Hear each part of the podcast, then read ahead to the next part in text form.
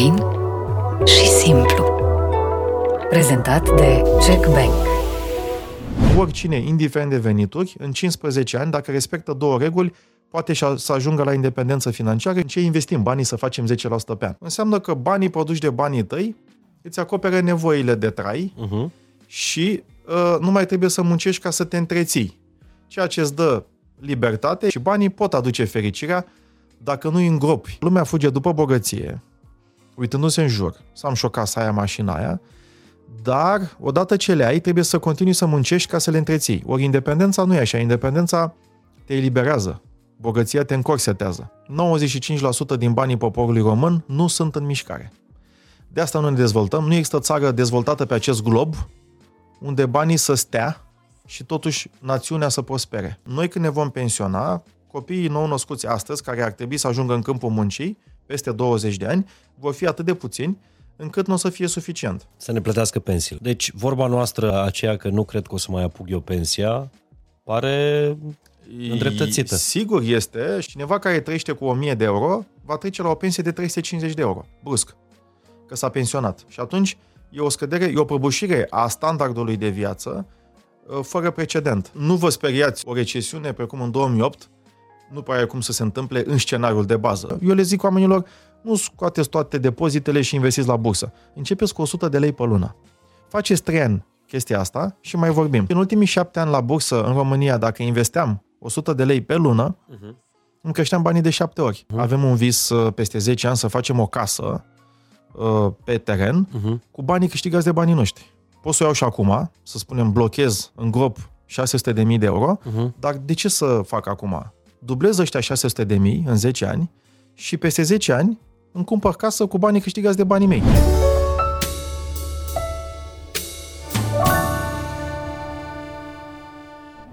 Salut, sunt Mihai Morar. Bine ai venit la Fain și Simplu. Urmează unul dintre, nu o să spun cele mai bune episoade de până acum ale podcastului, ci unul dintre episoadele care îți va aduce cu siguranță plus valoare. Este o conversație foarte, foarte prețioasă despre banii noștri, despre ce înseamnă diferența dintre sărăcie și bogăție, dintre independență financiară și dependență financiară uh, și dincolo de promisiunea invitatului meu de a te învăța simplu cum să-ți dublezi câștigurile în 10 ani. Uh, dincolo de asta ai o grămadă de uh, rețete, obiceiuri simple de educație și cultură financiară pe care poți să le aplici chiar din momentul ăsta în viața ta. Mi-am dorit tare mult să-l am pe Iancu Guda, expertul banilor în mișcare, uh, la fain și simplu și crede-mă, este o sărbătoare și o plus valoare tot acest episod de podcast. Și apropo de investiții, una dintre companiile în care eu mi-aș investi personal banii pentru a-i spori este compania Beciul Domnesc, partenerul nostru tradițional aici la Fain și Simplu, o companie care reprezintă și tradiție, istorie, moștenire, dar înseamnă și modernitate, prin toate vinurile pe care le uh, prezintă. De la mult premiatele Mirabilis Machina, Sceptrus sau Rosé Verite, Beciul Domnesc Grand Reserve sau uh, Sigilium Moldavie. Pentru că oamenii de acolo, cei care se ocupă de cele peste 1400 de hectare din portofoliul Beciu Domnesc, fac ceea ce fac cu multă pasiune, cu foarte multă cunoaștere și cu responsabilitate și față de ce dă natura, de vița de vie, dar și față de consumator. Mulțumim pentru faptul că ne este alături compania Beciul Domnesc. Vă invit să consumați cu încredere ceea ce oamenii ăștia ne dau cu multă, multă încredere. Iar acum te invit să urmărești un episod cu multă, multă plus valoare. Iancu Guda la Fain și Simplu. Iancu o să ne învețe cum să ne dublăm banii în 10 ani. Dar asta ceva mai încolo. Deocamdată îți mulțumesc tare, tare mult că ai venit pentru că aș vrea să înțelegem exact ce ni se întâmplă acum la început de 2023, un an care tot anul trecut a fost trâmbițat drept un an al crizei, vine recesiunea, uh, o să ne fie o să ne fie mai greu decât în 2008, o să se prăbușească totul. Pare că nu e așa. Cel puțin dacă te duci în weekend în mall, uh, consumul este, uh, este pe vârf. fără să fie neapărat bine, pentru că dacă te uiți la alți indicatori, de exemplu, depozitele românilor, statistic au crescut cu 5%, dar dacă dai la o parte cei mai mari 10% deponenți, de fapt, depozitele au scăzut cu 8%, Uh, salariul a crescut mai lent decât inflația și sunt foarte mulți afectați dacă luăm pe de o parte veniturile, uh-huh. care au crescut în medie cu 12% și costurile în medie cu 16%, dar inflația e o percepție. Dacă ești pe exact. stradă, eu cred că majoritatea se va aduce către 30%, respectiv media dintre prețul la raft, 16%, uh-huh. Mhm. și prețul de la poarta fabricii, 47%. Și atunci uh, avem mai puțin bani în buzunar sau puterea lor de cumpărare e mai mică, dar ne comportăm în continuare cu încredere, ceea ce e bine pentru economie, că emoția, teama, panica ar fi accelerat, accentuat, uh-huh. agravat lucrurile. Pe de altă parte, e nevoie de echilibru. Încrederea vine dintr-un șomaj scăzut și te uiți în jurul tău și îți dai seama că poți să-ți găsești un loc de muncă destul de repede. Exact. Și atunci cât timp piața forței de muncă e tensionată, sunt multe uh, oferte și puține cereri, uh, atunci uh, sunt puține oferte și multe cereri din partea companiilor de angajare, atunci lumea își dă seama că eventual o pierdere a locului de muncă sau o scădere a salariului poate fi compensată imediat. Dar încrederea n-ar trebui să vină de aici. Pentru că nu o putem controla noi. Adică, dintr-o dată, poate economia, din motive externe, se agravează și uite cum o să crească șomajul, uite cum o să scadă salariile și dispare încrederea. Încrederea autentică, puternică, este cea pe care, nu o să spun o controlăm noi, e, e greu să ai 100% control, dar o putem influența. Și mie îmi place să fiu avocatul și prin propria experiență și putem împărtăși uh, și în general, uh, cred că este important să avem încredere pentru că suntem independenți financiar. Și independența financiară vine din câteva principii. Unul și cel mai important, să trăiești din randament. Și întrebarea este câte luni poți să trăiești din randamentul produs de banii tăi. Deci e foarte obiectiv. Unii pot să trăiască 3 luni, alții 6 luni. Că dacă vorbim de bogăție, cât de bogat ești tu, Mihai? Sau mă întreabă lumea, Iancule, cât de bogat ești nu știu, le arăt poza cu cele trei fete ale mele. Eventual. Bravo. Un, uh, un răspuns profund pentru că bogăția vine și pe latura personală și uh-huh. aia îți dă putere și motivație să crești și contextul material. Dar uh, mă atacase cineva ironic așa în social media, băi, tipul ăsta trebuie să fie putre de, de bogat. I-am cu Guda, dacă ne învață pe noi, ne dă el minte cum să punem noi banii în mișcare. Nu o să dau numele, dar am răspuns. Că de fapt nu știu să-i răspund. Mm. În primul rând, e relativ. În al doilea rând, nu-mi place termenul putred. Și Până la urmă, ce înseamnă bogat? 100 de mii de euro, 1 milion de euro, 2 milioane? Mie îmi place să fiu independent. Adică să nu mai trăiesc niciodată, să nu mai muncesc niciodată ca să-mi acoperi nevoile familiei. Exemplu, ai cheltuieli pe lună, să zicem, de 1000 de euro, anual 12.000 de euro, dacă ai un portofoliu de 120.000 de euro la un randament anual de 10%, înseamnă că banii produși de banii tăi îți acopere nevoile de trai uh-huh. și uh, nu mai trebuie să muncești ca să te întreții. Ceea ce îți dă libertate, ești autentic și eu cred că a face ceea ce faci din convingere, plăcere, autenticitate, este unul din ingredientele pentru fericire. Și banii pot aduce fericirea dacă nu îi îngropi în case, în mașini, în lucruri pentru care trebuie să muncești în continuare ca să le întreții. Deci, uh, tu spui că omul fericit sau în sens larg filozofic, omul liber este nu omul bogat, ci omul independent financiar. Exact. Bun, până să ajungem la cum putem să obținem independența financiară, cum putem să ne dublăm uh, veniturile în uh, câștigurile în, în, în 10 ani, aș vrea să te întreb, uh, Iancu, făcând așa o radiografie a momentului da. economic pe care îl trăim, că ai, ai zis de inflație. Da. 16% a fost inflația pe anul trecut pe final de an, media 12. 12% inflația pe 2022. Da. Uh, cumva o inflație atât de mare n-am mai avut din În ultimul deceniu este un 2000, record. Cam da. așa? Uh, în, în 2010 se dusese spre acel uh-huh. nivel, deci în ultimul deceniu este un record. Într-adevăr, dobânzile sunt foarte mari, uh-huh. în linie cu inflația. Uh, se întâmplă și în regiune. Creșterea economică, deci economia crește într-un ritm mai lent. Am avut 6% în 21, 4% în 22, probabil 2% în 23. Chiar dacă e una dintre cele mai mari creșteri din Uniunea Europeană.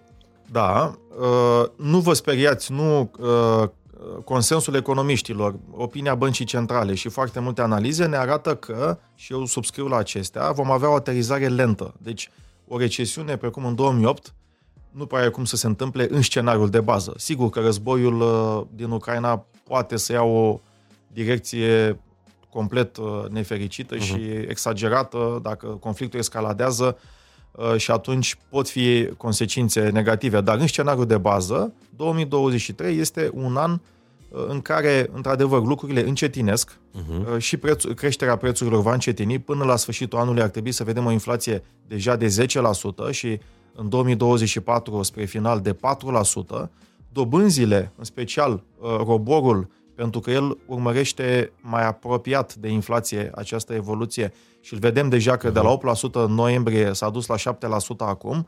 IRCC-ul a fost o iluzie vândută de politicieni că pot curba dobânzile din lege și economia funcționează după niște legi, știința, care uh, sunt intrinseci, nu stabilite în Parlament. Dar cei care și-au, uh, și-au transferat creditele din robor în IRCC au făcut o greșeală? Un sau? câștig în 23, o pierdere în, 20, în 22, o pierdere în 23. Pentru că au, au plătit mai puțin în 2022, uh-huh. Mhm. dar vor plăti mai mult în 2023 și așa cum le-am explicat la banii mișcare, dacă ei 2 ani consecutiv costurile la un credit, robor, în oglindă, IRCC, uh-huh mhm tot cam pe acolo ajungi. Dar asta e și o veste bună, că politicul practic nu poate să influențeze uh, într-o economie deschisă și o țară democratică nu poate să influențeze economia, nu? Da, nu poți să vii să spui, gata, plafonăm prețurile, inflația să fie mică. O faci un an, doi, cum se întâmplă la energie, dar piața trebuie să fie liberă într-o economie deschisă de uh-huh. capitalism.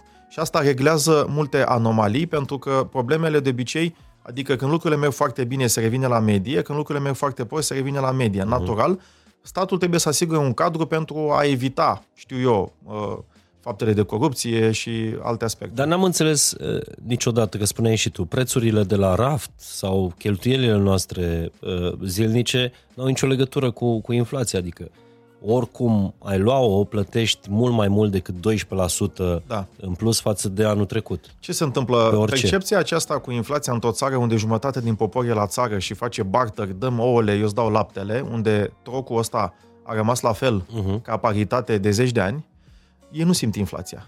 Cine are animale și uh, o grădină, ei mănâncă din curte și dacă n-au alimentele necesare, fac schimb cu vecinul peste gard. Și atunci, când 50% din percepția inflației e distorsionată de acest fenomen, că avem jumătate din popor la, la țară ce se autogospodărește, într-o proporție destul de semnificativă, e cauzată, pe de o parte, de acest fenomen. Pe de altă parte, coșul acesta de consum ajunge să nu mai fie atât de reprezentativ într-o societate unde comportamentul s-a schimbat de consum destul de mult și ne uităm la natura și diversitatea importurilor că noi n-am mai schimbat Banca Centrală și Institutul Național de Statistică, de fapt, ce măsoară uh, după acest coș de consum, nu mai este schimbat de zeci de ani. Ori, în ultimii cinci ani, dacă ne uităm la balanța comercială, ce importăm, de unde importăm, lucrurile se duc din ce în ce mai mult spre, uh, inclusiv doar la alimentare, dacă ne oprim, ca să nu zic tehnologie, uh-huh. gadgeturi care acum 10 ani nu erau deloc în țară, pentru că nu existau, nu erau inovate. Dar uh, și în produse alimentare, jumătate din ce mâncăm vine din import. Și atunci uh, uh, eu cred că percepția aceasta ajunge să fie distorsionată și pe un grafic, mie îmi place să arăt cu cifre, pe ultimii 10 ani întotdeauna prețul la raft, adică ce vedem, inflație și indicele prețurilor de consum și prețul la poarta fabricii, adică indicele prețurilor uh-huh. producției industriale, a fost cam pe acolo. Și inflația percepută e la jumătatea dintre ele. Dintr-o dată, prețul la RAF se duce la 47%, ă, prețul la poarta fabricii, prețul la RAF la 16% și poporul percepe 30%. Dacă întreb 10 oameni pe stradă, cred că majoritatea o să spună cam 30% percep ei o creștere a prețurilor. De unde vine diferența asta istorică nemai întâlnită? Dintr-o distorsiune a lanțurilor de aprovizionare, pentru că în fabrici și în importuri se fac stocuri speculative. Pentru că înainte de pandemie dura două luni să transporti din Asia ceva în Europa, acum durează între 4 și 5 luni.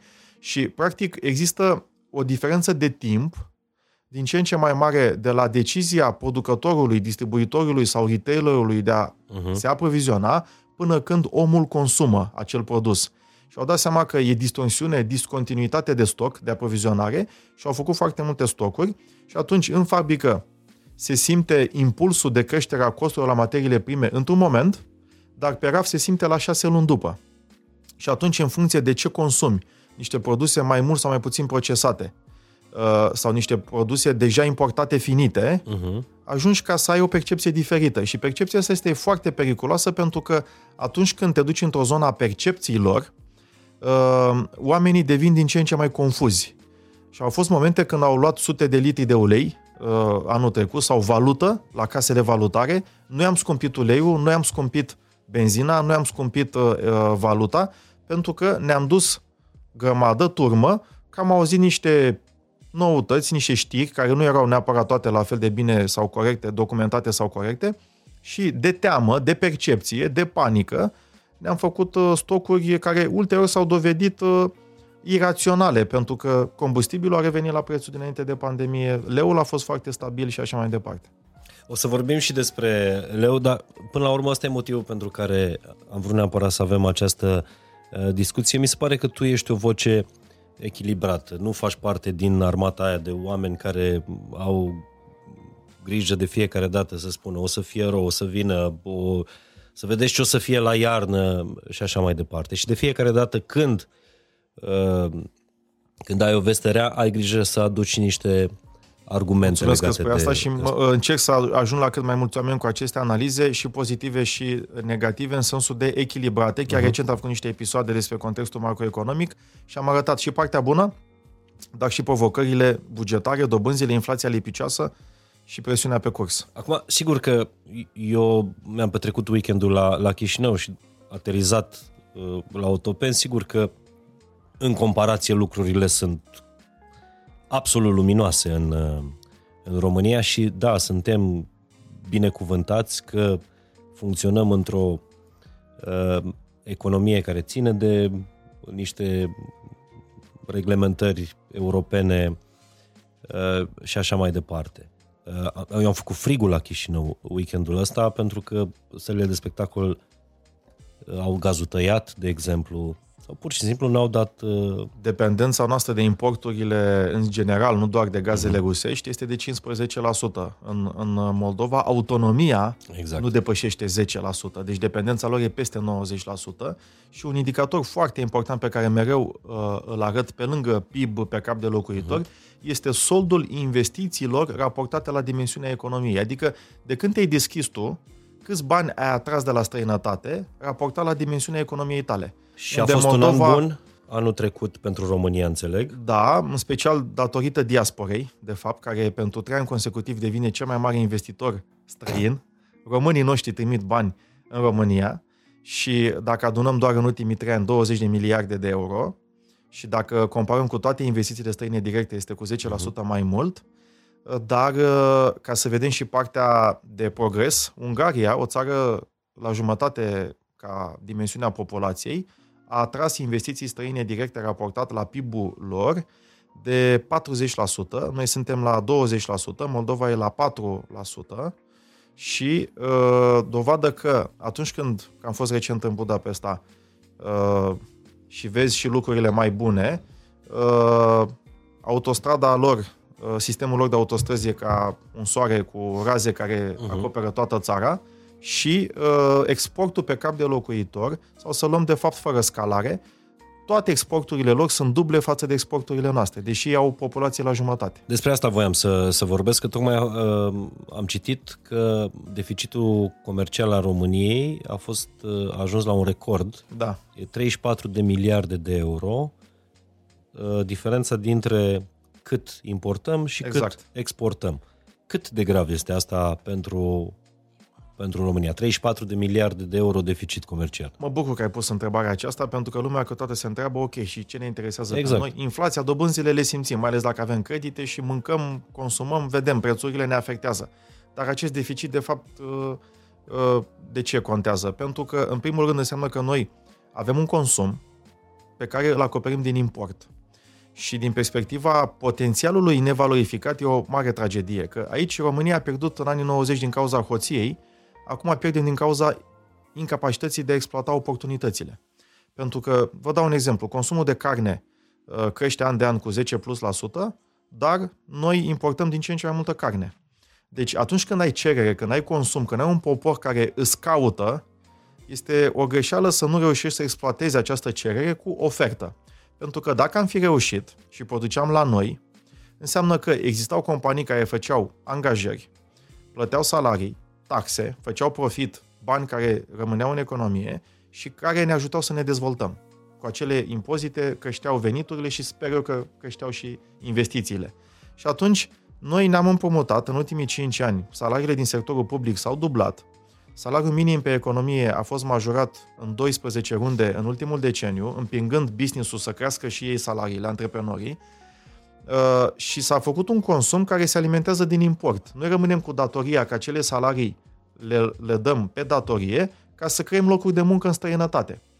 Deci noi poate în casa noastră ne gândim și ce ne interesează toate astea? Ei bine, ne afectează pentru că e un întreg mecanism interdependent al banilor în mișcare și când valoarea adăugată nu se face în țară, se face în străinătate și noi rămânem doar cu datorie mai mare, mai mare, uh, am împrumutat în 2022 mai mult decât uh, jumătate, în ultimii 2 ani am împrumutat cât am împrumutat în ultimii 8, în cei 8 precedenți. Deci ritmul de creștere a datoriei publice este exponențial, deci doar în ultimii 2 ani jumătate din toată datoria din ultimul deceniu, și astea sunt datorii pe care copiii noștri le vor avea de, uh, de contat. Tot aud asta. Uh, copiii noștri o să plătească datoria asta.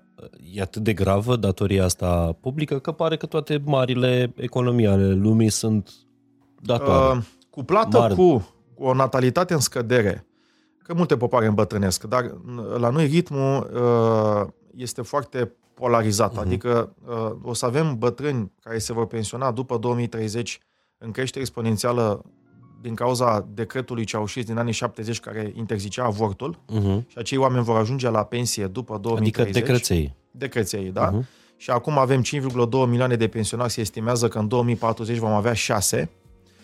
Uh, mai departe, avem foarte mulți angajați în sectorul public, care sunt susținuți 1,2 milioane la o populație care lucrează în privat de 4 milioane, iarăși o povară pe supradimensionarea aparatului public.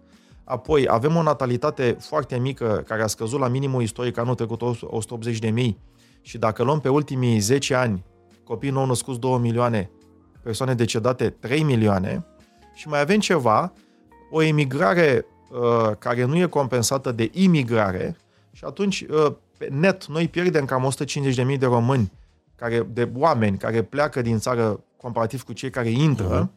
Și atunci uh, uh, suntem raportat cu toate aceste fenomene la populația rezidentă, al doilea popor de pe pământ, din perspectiva scăderii uh, populației, după Siria. După Siria. Și atunci, punând în această ecuație toate aceste variabile, o datorie care tot crește, care trebuie plătită de un popor care tot scade, al doilea de pe glob, după Siria, raportat la populația uh-huh. rezidentă, va deveni o problemă care va fi decontată garantat la un moment dat prin taxe mai mari și creșterea vârstei de pensionare. Dacă nu, reușim să întoarcem acest fenomen prin niște politici de investiții, de stimularea natalității și de întoarcere a românilor din diaspora. Deci, vorba noastră, a generației noastre, Iancu, care, mă rog, noi suntem după decreței, da. aceea că nu cred că o să mai apuc eu pensia, pare îndreptățită. Sigur este și nu e o percepție, pentru că acum rata medie de înlocuire a salariului, a pensiei, deci a salariului cu pensie este de 75%. Cu aceste calcule demografice, în 2040 va fi 30%. Pentru unii 35. Deci, cineva care trăiește cu 1000 de euro va trece la o pensie de 350 de euro, brusc, că s-a pensionat. Și atunci e o scădere, e o prăbușire a standardului de viață uh, fără precedent. Pentru că, pur și simplu, noi când ne vom pensiona, copiii nou născuți astăzi, care ar trebui să ajungă în câmpul muncii, peste 20 de ani, vor fi atât de puțini, încât nu o să fie suficient. Să ne plătească pensiile. Exact. Și atunci, vă rog să urmăriți partea a doua acestei uh, uh, conversații, în care Ianco o să ne explice cum putem să devenim independenți financiar, adică să ne producem încă de pe acum pensia care să ne asigure traiul liniștit la la bătrânețe.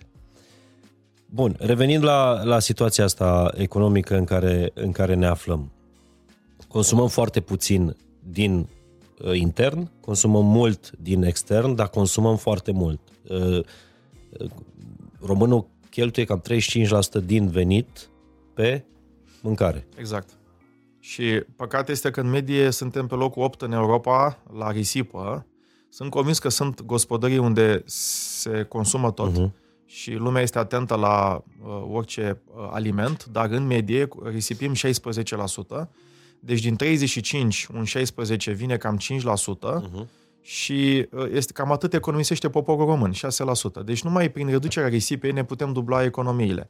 Apoi, alte cifre de la INS, Institutul Național de Statistică, structura de cheltuieli a gospodăriei populației, în medie, tutun și băuturi alcoolice 8%. Uh, Horeca 12%. Uh, deci astea două luate împreună 20%. Uh, e bine să mai ne recreăm, să ieșim, să avem echilibru, uh-huh. dar recent am fost cu familia la desert, după ce am gătit în familie, nu că nu ne permitem să ieșim la restaurant, dar îmi place în weekend să fac pe bucătarul, uh-huh. dacă la început îmi pierdeam timpul și comandam take-away după aia ca să ne vină acasă, uh, cu, cu livrare, uh, am început să mă pricep. Uh-huh și lumea da, da. chiar mănâncă ce gătim. E adevărat că bărbații când gătesc risipesc mai mult decât femeile. Asta cu siguranță, dar măcar rezultatul da. e, e bun. Și apoi am ieșit la un desert, în, într-un restaurant în, aproape de Șarc de Gol. Și să luăm desertul și cafeaua uh-huh. cu mhm. niște prieteni. Și la masa de lângă un cuplu și-a comandat uh, steak de vită, de ton, garnitură, o băutură și desert, la final 350 de lei. Până atunci discutaseră cât de mult a crescut uh, roborul IRCC-ul și că s-a scumpit rata la creditul ipotecar. La final au rămas surprinși 350 de lei să ne mai uităm cu atât pe notă. Uh-huh. Deși prețul era un meniu, nu e genul ăla de restaurant unde n-ai prețurile la produse. Și uh, am simțit eu că acolo e un dezechilibru. Adică, pe de o parte, te plângi că ți-a crescut rata și zicea că peste jumătate din banii noștri se duc la rata la creditul ipotecar. Pe de altă parte, au ars la o masă 350 de lei și părea că știu foarte bine meniul și vin des acolo. Uh-huh. Deci, uh, eu mereu um, nu militez pentru austeritate, zgârcenie, să stăm închiși în casă și să mâncăm pâine cu sare. Echilibru în toate. Și echilibru înseamnă să știi ce vrei de la viață și să fii în armonie cu asta. Că ea avea o dorință să mănânce steak-ul ăla de vită și de ton la restaurant, doar că nu erau în armonie cu această decizie. Că după aia au rămas frustrați că de ce e da. atât de scump.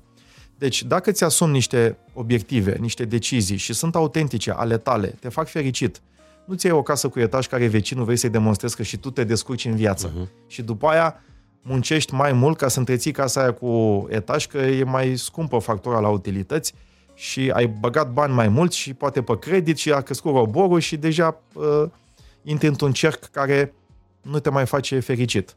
Și atunci echilibru pleacă din start de la visele tale, nu visuri. Uh-huh. Visurile sunt noaptea, ne trezim, ce facem? Trece o zi, trece o lună, trece un an. Eu ce vreau de la viață? Mă așez la masă cu familia, soția, copiii, decidem, dacă și ei sunt e, deja au, au vârstă, uh, și uh, stabilim, domne, avem niște vise. Uh-huh. Să ne luăm o casă mai mare. Să oferim copiilor la vârsta majoratului bani pentru studii.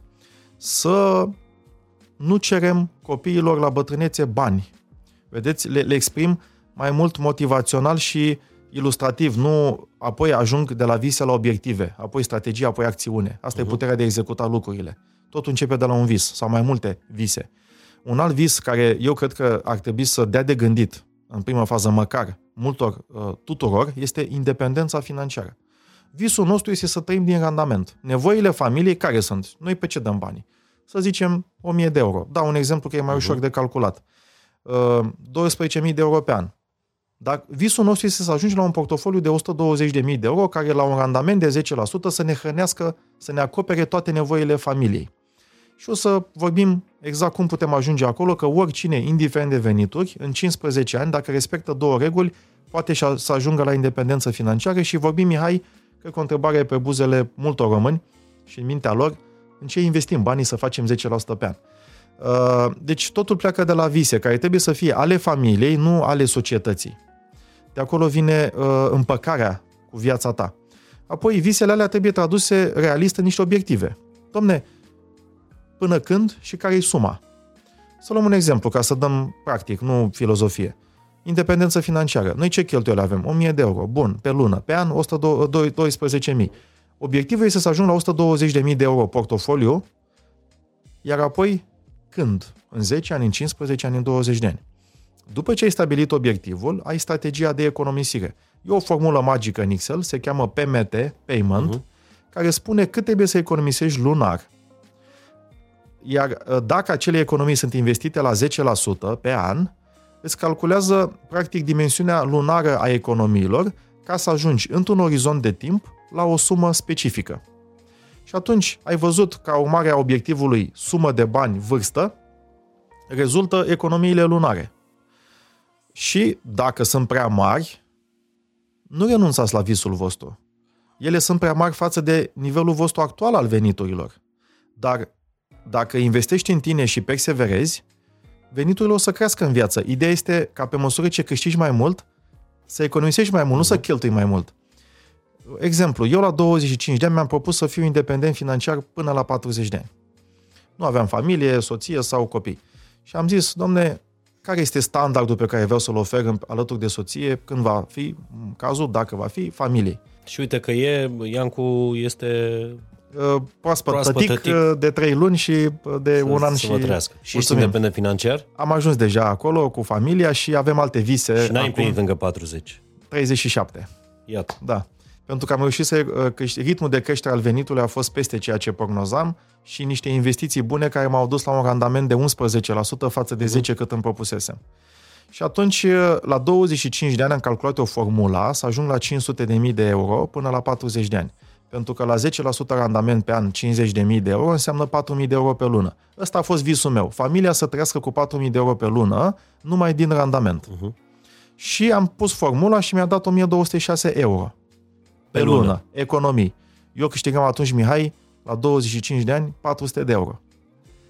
Și n-am dat în cap nimănui, n-am făcut ilegalități, dar m-am încăpățânat să cred, să mă ambiționez și să cred în visul ăsta că este realist. Și se poate fi realizat, dar e clar că trebuie să încrezi veniturile. Uh-huh. Și am investit în mine, poveste pe lungă, pe scurt, veniturile mi-au tot crescut, am progresat în carieră într-o corporație unde am ajuns director general și un alt principiu în viață, să-ți vină banii în casă din mai multe surse. Asta o știu de la străbunicul. Uh, astăzi sunt cam șapte surse. Din investiții, din acțiuni, obligațiuni, uh, salariu, drepturi de autor, uh, antreprenorial și niște afaceri care produc la rândul lor dividende. Credeam că o să zici pariuri. Nu, acolo glumesc, glumesc. jucăm banii. Că lumea zice jucăm la bursă. Nu, joci la păcănele, exact. la pariuri. Și acum, revenind, puteam să zic, doamne, la 25 de ani pare, nu știu, prea ambițios, hai să-mi propun la 45, hai să-mi propun la 50. Nu, m-am încăpățânat să fie la 40. Iată că ceea ce părea extrem de greu când aveam 25 de ani să fiu independent la 40, am reușit, realitatea mi-a arătat chiar la 36, acum având 37, deci am reușit cu 4 ani mai devreme. Și uh, a fost clar pentru mine că trebuie să-mi depășesc uh, condiția, să-mi cresc nivelul. Nu există instrument de marketing mai bun decât să fii cea mai bună versiune a ta, dacă se poate, chiar cel mai bun în ceea ce faci. Aici depinde cu cine te compari, dar niciodată nu te oprești să investești în tine. Făcând chestia asta, cu siguranță o să-ți crească veniturile în viață. Problema este că majoritatea, pe măsură ce câștigă mai mult, cheltuie mai mult și n-ajung să pună deoparte și să își îndeplinească acele, acele obiective. Bun. Și ce ai făcut ca să-ți crești venitul? Pentru că asta este, aici se blochează orice discuție. Păi da, dar cum să economisesc Uh, când eu n-am cu ce să trăiesc. Ce ai făcut să crești de la 400 la 1000 și ceva ca da. să poți să pui deoparte 1200 uh, de euro pe lună. Da, chiar mult mai mult ulterior ca să compensez perioadele în care economiseam mai puțin. Că la 400 de euro venituri economiseam 40, eu trebuia să economisesc 1206. Uh, am muncit mult mai mult. Adică, uh, pe lângă uh, job, școala doctorală la ASE, uh, studii în America, uh-huh. la distanță online, uh, un certificat foarte cunoscut CFA, care implică cam șase luni de studii, aproape zi de zi, patru ore, MBA la Sheffield uh, în UK. M-am implicat în asociații profesionale, să ofer societății know-how-ul pe care îl acumulez înainte să ceri bani mai mulți, trebuie să oferi. Eu cred în acest principiu. Am scris cărți. Prima carte, deși s-a vândut, a fost bestsellerul norocul începătorului, am donat tot ce am încasat din ea, de ce eșuează companiile, experiența mea de 10 ani, tot ce am învățat am pus într-o carte și am oferit antreprenorilor aceste 10 greșeli ale companiilor insolvente și la fiecare greșeală 10 soluții, de aceea cartea se cheamă De ce eșuează companiile, 10 greșeli, 100 de soluții. S-a vândut în peste 30.000 de exemplare, la un 10 euro faceți calcul, tot ce am încasat am donat, pentru că, de fapt, pe măsură ce muncești mai mult, acumulezi mai mult know-how, dacă zic muncesc mai mult, înseamnă că la jobul meu, în loc de 8 ore, am muncit 16. Munceam 14 ore pe zi, din care 8 la job și restul le investeam în educație, traininguri, certificate, cele mai bune la nivel global. Pe măsură ce know-how-ul meu a crescut, automat și la job, în aceste multinaționale unde demonstrezi că știi să faci multe, vei progresa și asta înseamnă venituri active mai mari, adică salariu. Pe măsură ce salariul meu a crescut, am început să-mi completez veniturile active pentru care am muncit cu venituri pasive, adică am economisit, am investit banii și banii mei au început să muncească pentru mine. Și atunci stăteam în garsonieră la 30 de ani, deși puteam să mă mut chiar în, la vârsta aceea îmi permiteam o casă în Pipera, dar n-am vrut. Era o dorință. Era încă burlac la 30 de ani Da. și ai rămas în garsonieră. În garsonieră. Pentru că am trecut la două camere, uh, de fapt la 30 am trecut de la 2 la 3, la 27 am trecut de la garsonieră la, la două camere, deși îmi permiteam jumătate din prețul apartamentului de două camere să iau cu banii jos, deși îmi permiteam diferența să iau credit, am rămas în garsonieră și surplusul de rată bancară a fost plătită din banii câștigați de banii mei. Adică la garsonieră aveam 200 de euro, la două camere trebuia să plătesc 300 de euro. Îmi permiteam. Dar ce am zis? Hai să economisesc 12.000 de euro pentru acest obiectiv, să-mi cresc confortul. Dar confortul în viață a fost plătit de banii câștigați de banii mei, nu de mine. Și dacă am luat credite, au fost plătite de alții. Eu n-am avut credit care să fie plătit de mine, a fost plătit de randamentul investițiilor. Uh-huh. Și atunci, decât să-mi cresc rata de la 200 la 300 instant, pe munca mea, am făcut economii de 12.000 de euro, care la randament de 10% mi-au generat 1200 de euro câștig pe an și cu acel câștig mi-am plătit rata suplimentară la bancă. Deci circuitul oamenilor care tind către independență financiară, pe măsură ce veniturile cresc, prioritatea lor este să economisească mai mult. Rămâi acolo cu cheltuielile încă un an, doi. Că dacă nu-ți creștea venitul, ce făceai? Exact. Și atunci ai răbdare, pentru că știi că ai un obiectiv, economisește mai mult, banii ăia o să producă mai mulți bani și pe măsură ce ți intră bani și din investiții, o să-ți crești confortul în viață. Deci diferența dintre a fi bogat și a fi independent financiar e că bogat, în cazul bogăției, banii poate să fie undeva îngropați, Să cumpere. puși la saltea, s- uh, în proprietăți, mașini, uh, Exact. etc., etc. Iar în cazul independenței financiare, banii sunt mereu în mișcare. ai pus punctul pe ei, pentru că independența se măsoară în timp. Bogăția se măsoară în bunuri. Uh-huh. Și atunci, dacă noi avem venituri în creștere și ne cumpărăm case mai mari, mașini mai scumpe, banii sunt blocați acolo, nu produc alți bani. Dacă noi, pe măsură ce câștigăm mai mult, investim mai mult, asta o să ne ofere mai mult timp liber. De ce? Pentru că tot ceea ce vom cumpăra ulterior e cumpărat și din randament, și din investiții. Iar eu am preferat ca până la... Și acum investesc mult în mine și fac diverse cursuri, dar eram maniac, adică munceam 14-16 ore pe zi. Acum cu familie, copil, încerc să rămân în echilibru în cele șapte zone care mie mi se par esențiale în viață și poate le atingem și pe acestea. Dar, uh, Hai să le vorbim despre ele, ca să... Deci Cred șapte că- zone. Familie, da, lumea uh, rămâne în balanța familie-carieră. uh-huh. Eu cred că ai mai mult de atât. mai avem încă două balanțe și a șaptea care, mă rog, a patra care... Deci familie-carieră, apoi cred că avem partea financiară și partea de dezvoltare personală. Am întâlnit mulți oameni care au făcut mulți bani și pentru că nu și-au cunoscut viciile decât când au ieșit la suprafață datorită banilor pe care îi aveau, nu se stăpâneau pe ei uh, și au început să piardă bani din cauza viciilor, uh, tot felul de plăceri și lucruri uh, care i-au, uh, le-au afectat viața. Deci, cunoaște-te pe tine, asta cred că înseamnă dezvoltare personală. Să te uiți în oglindă, să nu te crezi perfect și acele defecte să nu te sperii de ele, să încerci să le, să le controlezi tu pe ele, nu ele pe tine. Și atunci financiar spiritual, a doua balanță. Uh-huh. A treia balanță este intelectual-fizic. Uh, multă lume ajunge să muncească foarte mult, uh, să investească în intelectual și apoi uh, se îmbolnăvește și de-abia le ajung banii economisiți să-și recupereze dacă își mai pot recupera sănătatea. Cred că este important mereu să avem grijă la uh, acest cuplu. Și eu, inclusiv când munceam 14 ore pe zi, aveam ritualul ăsta, trei concedii pe săptămână. De două ori în timpul săptămânii și o dată în weekend, la 6 dimineața, bazin, saună, masaj, citit o carte. Două ore numai pentru mine. Închideam telefonul uh-huh. și făcut, făcând chestia asta de trei ori pe săptămână, aveam mini capsule de concedii, cum le ziceam eu, mă refugiam două ore de trei ori uh-huh. pe săptămână și îmi recăpătam uh, fizic uh, energie și puterea să, să continui. Deci, intelectual, niciodată să nu ne oprim să investim în noi. Lucrurile sunt în schimbare și pe zona aceasta. Schimbarea e singura constantă. Dacă ajungem să credem, gata, le știm pe toate, ne oprim și de acum încolo rămânem așa, de fapt regresăm, cei din jurul nostru se schimbă, progresul ne face să, să fim irelevanți și fizic, mereu să avem, să încercăm să mâncăm sănătos, să facem sport cât putem. Perfect nu se va putea pentru că dacă facem multe și într-un oraș mare, într-o viață agitată, uh-huh. dar să încercăm să fim atenți la asta. Și apoi a șaptea, social. Social înseamnă să oferi, să fii implicat în societate, în proiecte de voluntariat, uh, să te știe lumea, nu doar uh, că ești cunoscut, să ajuți cât mai mulți oameni. Uh-huh. Networking. Când ai o problemă, să ai cel puțin două, trei variante în telefon de oameni cu care te-ai și văzut măcar în ultimul an. Nu doar apelezi o dată la trei ani când ai o problemă să te rezolve. Deci o viață echilibrată cred că înseamnă carieră, familie, financiar, spiritual, intelectual, fizic și social. Și dacă încercăm să ținem aceste șapte ouă, fără să se prăbușească iremediabil câteodată unul dintre ele să se strice iremediabil, eu zic așa, putem să încercăm să, să avem o viață echilibrată.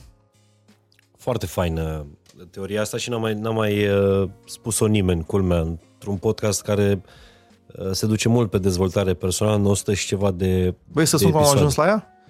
N-am citit-o nicăieri. Am uh, observat-o la foarte mulți oameni de succes la care am avut contact datorită asociațiilor unde am oferit da. și oamenii au început să mă bage în seamă că de multe ori vrem să fim încercuiți mm. de oameni buni, dar oare oamenii aia buni vor să stea lângă noi? La început de drum, la 20 și ceva de ani, e greu să stea un profesor universitar, un antreprenor lângă tine, decât dacă te vede că ești bine intenționat, muncitor și ai cedat de la tine timp și know-how. Și lumea dacă sunt oamenii care trebuie, apreciază lucrul ăsta și discutam cu ei și uite, ai ajuns un doctor neurochirurg foarte cunoscut, ai fost uh, șef la Cernavodă, inginer, ai fost și la Politehnică, rector, uh, ai, ești un antreprenor, te știu toți la televizor. Cum ai reușit? Ce ai, dacă te-ai întoarce înapoi, ce ai schimba? Și mi-am notat pe un caietel și când le-am aliniat toate, mi-am dat seama că sunt oameni care, mulți dintre ei, au greșit, da, acel doctor a avut cinci căsătorii. Deci atât de pasionat și dedicat carierei, banilor, uh, intelectual, încât și-a uitat familia. Și atunci a fost o dovadă de egoism. S-a iubit pe el și pasiunea lui și pe alții prea mult, dar a uitat de familie. Și atunci, când ne-am pus toate cap la cap, mi-am dat seama că dacă ești cât de cât echilibrat, că perfecțiunea nu există, pe cele șapte, cam greu să o dai de gard rău de tot. Adică o să rămâi într-un echilibru care, unde, acolo unde am văzut oameni care, cu cât ai mai multe din cele șapte, uh-huh. cu atât ești mai uh, împăcat și liniștit și fericit. E foarte fain, e, e o idee de aur asta și chiar o să vă rog în comentarii uh, să îmi spuneți după ce v-ați făcut propria analiză cum vă cum v-ați notat. Dați-vă niște note pentru, pentru astea șapte și mi se pare că pentru a fi un om de succes trebuie să ai cumva un echilibru între, între astea șapte. Da, pentru că, de exemplu, ești foarte cunoscut, carieră, bani, social, dar și familie, să zicem, dar ți-ai afectat sănătatea. Mai poți să fii de succes dacă ești la pat? Nu.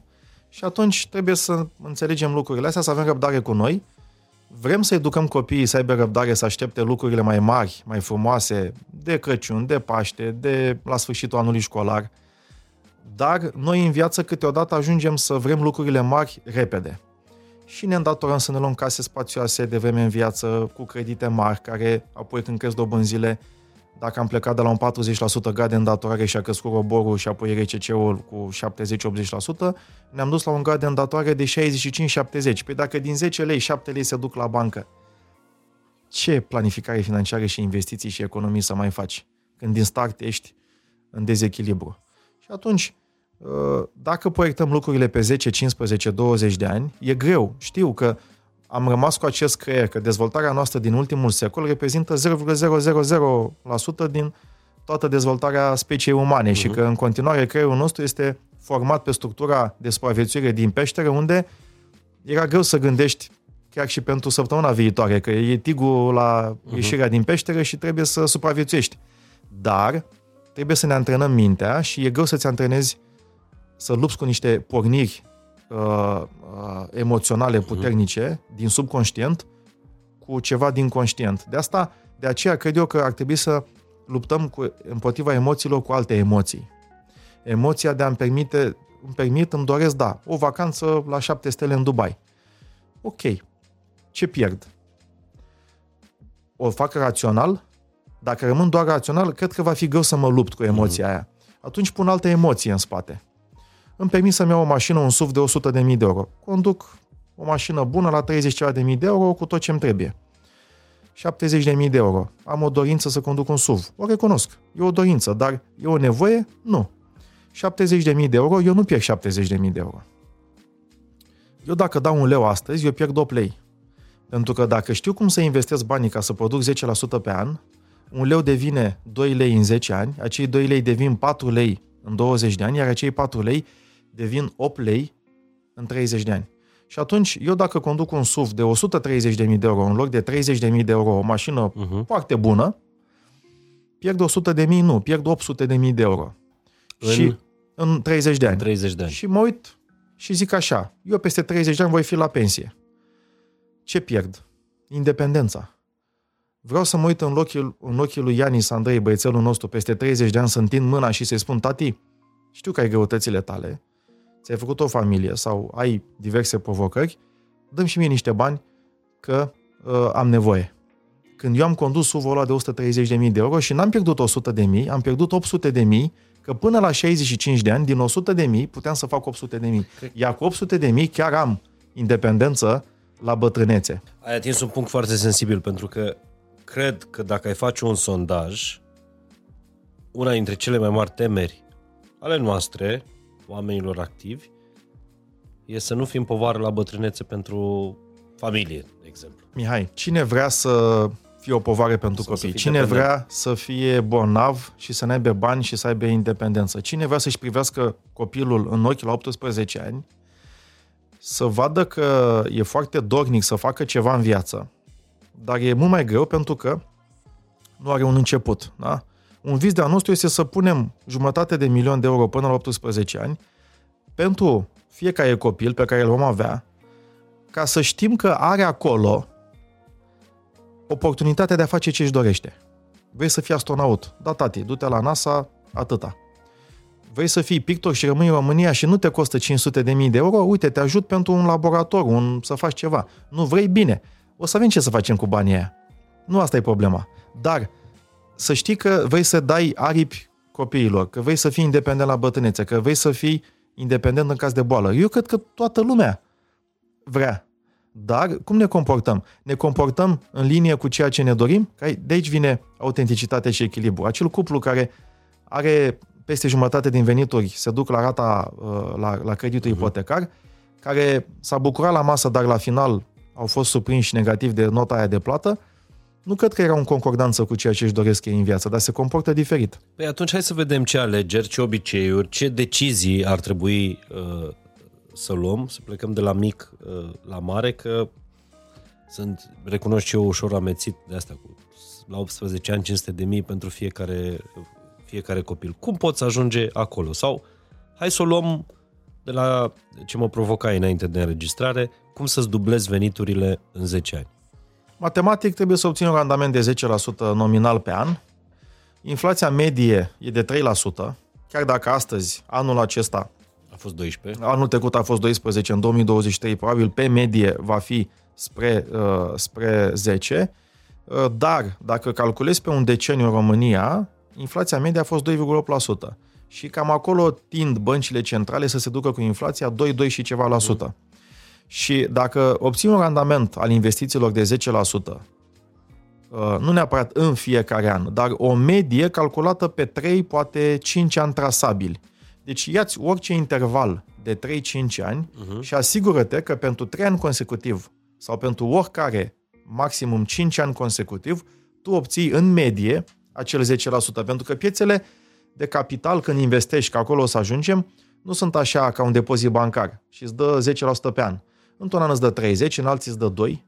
Am avut și eu în 2021 36%, în, în 2022 18, 18 anul ăsta probabil că o să am 6. Și n-ai scos banii? Pe medie uh, am făcut 10 și nu scot banii. De ce? Pentru că am niște obiective pe 10, 15, 20 de ani. Și timpul e prietenul tău când îți planifici pe termen lung. Și atunci, orice lucru pe care vrei să-l obții în 5 ani e mai greu pentru că depinde mult de banii puși de tine. Dacă îți propui pe 10 ani sau pe 15 ani, banii aia puși de tine cresc mai mult, pe cum niște semințe plantate, și atunci ponderea contribuției la obiectiv e mai mare a banilor produși de banii tăi decât a, a efortului tău direct. Și atunci am făcut niște calcule, dacă îți propui un obiectiv pe 10 ani sau pe 20 de ani, diferența dintre economie este de la 1 la 4. Deci dacă vrei să fii, de exemplu, independent financiar, să ajungi la 500 de mii, cum am dat eu exemplu, dar voiam în 10 ani, trebuia să economisesc 2440 de euro pe an. Mi-am propus în 15 ani, ceea ce însemna 1206 de euro pe an. Dacă îmi propuneam în 20 de ani, însemna 658 de euro pe an. Adică, vezi, de la 10 ani la 20 de ani am dublat timpul, adică sunt de două ori mai răbdător, dar viața cum mă răsplătește? De patru ori mai mic efortul. Invers, dacă vreau mai repede, e de două ori mai mare efortul. Și atunci, cu cât gândesc pe termen mai lung, avantajul este că timpul e prietenul tău, banii tăi vor crește mai mult, îi las acolo, nu-i joc, îi las acolo pe termen lung, pentru că știu că vor produce și alți bani, și alți bani, și alți bani și îmi voi atinge obiectivul financiar la maturitate. Ce înseamnă îi las acolo? Unde îi las anume? Unde am investit. Ideea că, că zis nu... că tu ai două, două direcții, nu? Două direcții uh, de investiție? Da, uh, ele sunt în, în, două, în două tipuri de active. Așa. Unele sunt acțiuni, altele sunt obligațiuni, uh-huh. care se comportă diferit. Obligațiunile îți dau un cupon, uh, un randament, o dobândă anuală fixă și uh, la scadență banii înapoi. Avantajul este că, spre deosebire de un depozit bancar care, la fel, îți dă o dobândă fixă și la final uh-huh. poți să-ți iei banii, uh, obligațiunile fluctuează, prețul lor poate să crească dacă dobânzile din piață și inflația scad și atunci poți să obții și bani din câștigul de capital. Uh-huh. Acțiunile îmi dau bani prin dividende și prin creșterea prețului. Și atunci investesc în companii permanent, cele mai performante companii listate la bursă și o să spun și cum le aleg, de o manieră în care toată lumea, indiferent de studii sau experiență, o poate face, respectiv indicii bursieri. Este o strategie pasivă. Strategia activă este cea, spre deosebire de strategia activă, unde tu decizi ce cumperi, când vinzi și trebuie să faci analize aprofundate. Strategia pasivă o poate implementa absolut oricine și înseamnă așa. Cumpăr companiile din indice. La BVB am indicele BET. În America am doi indici foarte buni, S&P 500 uh-huh. sau Nasdaq, piața de IT. În uh, Germania am DAX-ul. În Londra am uh, FTSE. Uh-huh. Uh, și sunt indici care, de fapt, uh, reunesc cele mai puternice companii din acea piață bursieră. Alea sunt cele mai căutate, cele mai tranzacționate. La noi, în România, în aceste indice, avem Banca Transilvania, BRD, OMV-ul, Romgaz, Nuclear Electrica. Companii foarte puternice. Și atunci, acele companii foarte puternice, în cele mai puternice piețe, știu că peste 10 ani o să fie și mai mari. Poate nu toate. Poate două, trei eșuează. Dar în medie? Dar în medie am acel randament de 10%. Și dacă unele nu țin ritmul, o să vină altele care o să le ia locul în constituirea indicelui, că indicele mereu e fix, adică în România are 20 de companii. Uh-huh. Și dacă nu performezi să fii în permanență în cele 20 de companii și cazi pe locul 21, vine alta și ți-a locul. Uh-huh. Și atunci, eu dacă investesc în imobiliare, ca să dau alternativă, uh, pun mulți bani într-un moment, într-un activ, iar asta nu-mi place, am taxe mari, când vând, mi aplică 3% pe tot prețul de vânzare, iar asta nu-mi place. Dacă monetizez uh, chirie, plătesc taxă pe chirie 10%, care e foarte mare și asta nu-mi place. Mentenanță. Mentenanță, timp, timp efort, lichiditate, vreau să vând, vreau să cumpăr, poate să dureze 6 luni. Și uh, obiectivul meu este să-mi dublez banii în 10 ani. Iar la imobiliare foarte greu. Dacă nu crește prețul proprietății, doar din chirie obții cam 4%, 4,5%. Randament pe an. Da.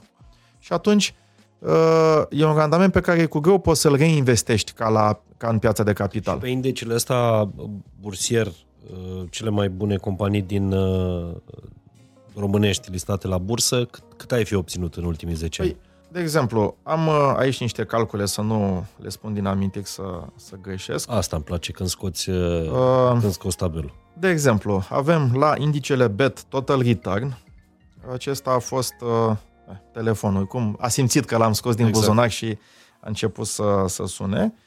Uh, în ultimii uh, 10 ani, randament mediu anual 16,3%.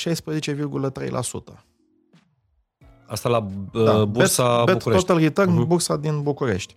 Dacă le exprim în uh, euro sau dolari, bet Total Return, de exemplu, în euro, 15,3% și în dolar 13,3%. Deci dacă puneai 10 la, 10, uh, 100 de euro, da? acum 10 ani... Da, o să punem la putere pentru că e mediu anual da. și o să fac 1,116 la puterea a 10 și este 4,41. Deci încreșteam banii de 4,4 ori.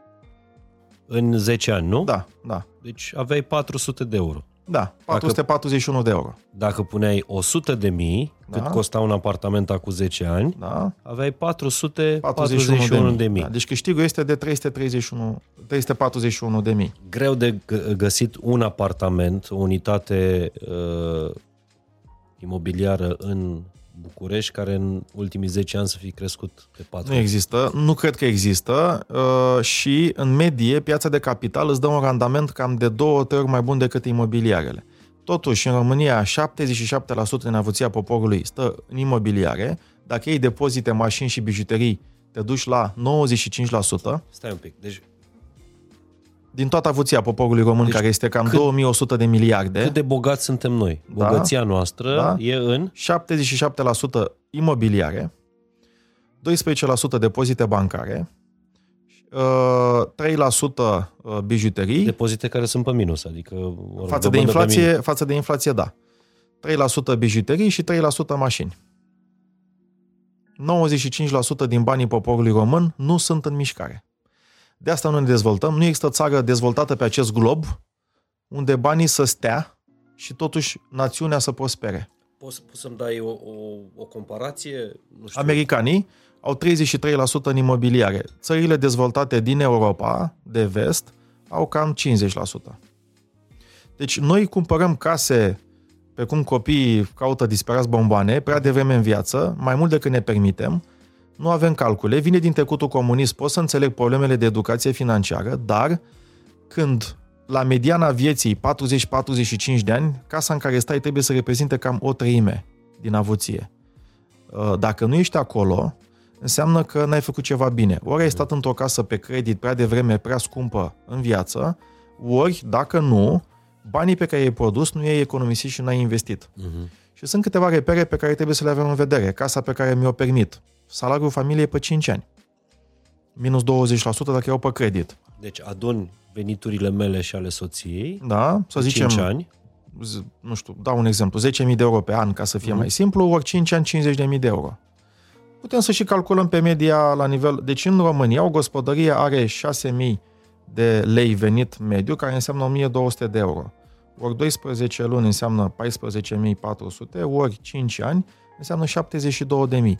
Scad... Asta este apartamentul pe care și îl permite românul, o familie medie. Din Trebuie să scad 20% dacă iau pe credit pentru da. un buffer pentru fluctuația dobânzilor și rezultă 57.600. Păi nu ții nimic la banii ăștia. Uh, ceea ce ar duce la o scădere a cererii și automat și a prețurilor. Și uite așa o să începem să ne putem să ne luăm. Dar dacă noi mergem și folosim gradul maxim de îndatorare din prima 40% la 6.000 de lei, adică 1.200 uh-huh. de euro pe lună, ori 40% înseamnă 480 de euro rată la bancă, în 30 de ani voi plăti 172.800 de euro, din care jumătate principal, jumătate dobândă. Deci, dacă mă duc la bancă și întreb care e creditul maxim pe care mi-l dați, la așa întrebare, așa răspuns. Aveți credite? Cine sunteți? CNP-ul? Nu aveți credite? Păi vă dăm 40% grad de îndatorare. Așa întrebare, așa răspuns. Uh-huh. Cât aveți în familie? 6.000 de lei venituri. Vă dăm 2400 de lei rată lunară la bancă. În 30 de ani vei plăti 172 de mii, din care principalul, adică jumătate, uh-huh. că e un leu, plătești 2 lei în 30 de ani, jumătate e principal, 86.400. Păi și o să-ți dea un credit de 86.400, plătești și tu avansul de 15-20% și uite așa ți o casă de 100 de mii. Dar tu îți permiți 57 de mii. Și cu toate astea, în continuare, uh, când se vorbește despre piața imobiliară, de cel mai multe ori se, se vorbește despre investiții mobiliare. Investiție în Berceni, investiție... Ca să... Da, este o investiție, dar este o investiție proastă. adică este investiția pe ferata românilor, pentru că e cel mai simplu de înțeles, dar asta nu înseamnă că dacă e simplu, uh, e bine sau nu sunt alte variante la fel de simple. O să revin la piața de capital. Ați văzut ce randamente bune numai la bet total return. Uh, nu v-am calculat în, uh, în dolari, am spus, cred că este 12,9%. Dacă investesc în companii de tehnologie pe ultimii 10 ani, de exemplu Nasdaq 100, total return, am 16,4%. Deci nu e luna trecută sau anul trecut, este pe ultimii 10 ani. Și uh, pentru viitor, chiar dacă aceste randamente, să spunem, se vor mai tempera de la 16, tot te duci la un 10. Pentru că numai din dividende, companiile listate la bursa din București îți dau cam 6-7%.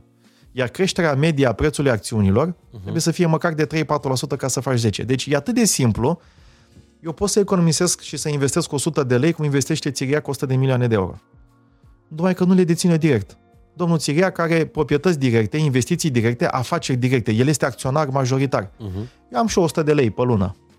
Și cumpăr și eu 0,00000 din un asigurător, dintr-o bancă, ă, dintr-o companie petrolieră. Cât de greu este să, ă, nu știu, să-ți faci un cont, să pui niște bani? Cam 10 minute să deschizi un cont la top 3 brokeri. Uh-huh Uh, lista de intermediari, pentru că nu e ca la piață să cumpăr roșii direct, când cumpăr acțiuni sau obligațiuni, trebuie să am un cont la un broker și toți brokerii uh, autorizați sunt pe site-ul ASF, Autoritatea uh-huh. de Supraveghere Financiară, și ca să vezi cei mai mari după rulaje, cei mai căutați, cei mai buni, te uiți la uh, site-ul uh, bvb.ro, uh-huh. poți să dai pe Google BVB intermediari și o să-ți dea rulajele pe fiecare lună și o să vezi care sunt top 5 brokeri. Eu recomand top 5 că nu sunt deloc întâmplător în top 5. Uh-huh. Mhm. Au aplicații bune, au servicii de consultanță bune, au costuri reduse la comisioane. Și aici poți să te joci pe piața de capital și românească și, da. și internațional? De acord, schimbând verbul a juca cu a investi. Iartă-mă. Da. Uh, și aici poți să investesc în fiecare lună și 100 de lei. Prin acest broker cumpărând indici bursieri, uh-huh. investind, eu explic la Banii Mișcare și emisiunea și cartea cu același nume, exact cum se face. Este atât de simplu, un click pe lună ca să cumpăr un indice. Am aplicația și uh, investesc în Bet Total Return uh-huh. sau în uh, S&P 500 și tot așa. Și uh, investești lună de lună economiile tale pe care le poți uh, pune deoparte și în medie, dar calculat atenție, pe 10 ani, Că lumea se așteaptă, investește acum, a scăzut piața de capital cu 10% că a venit pandemia. Când a venit pandemia a scăzut cu 20%.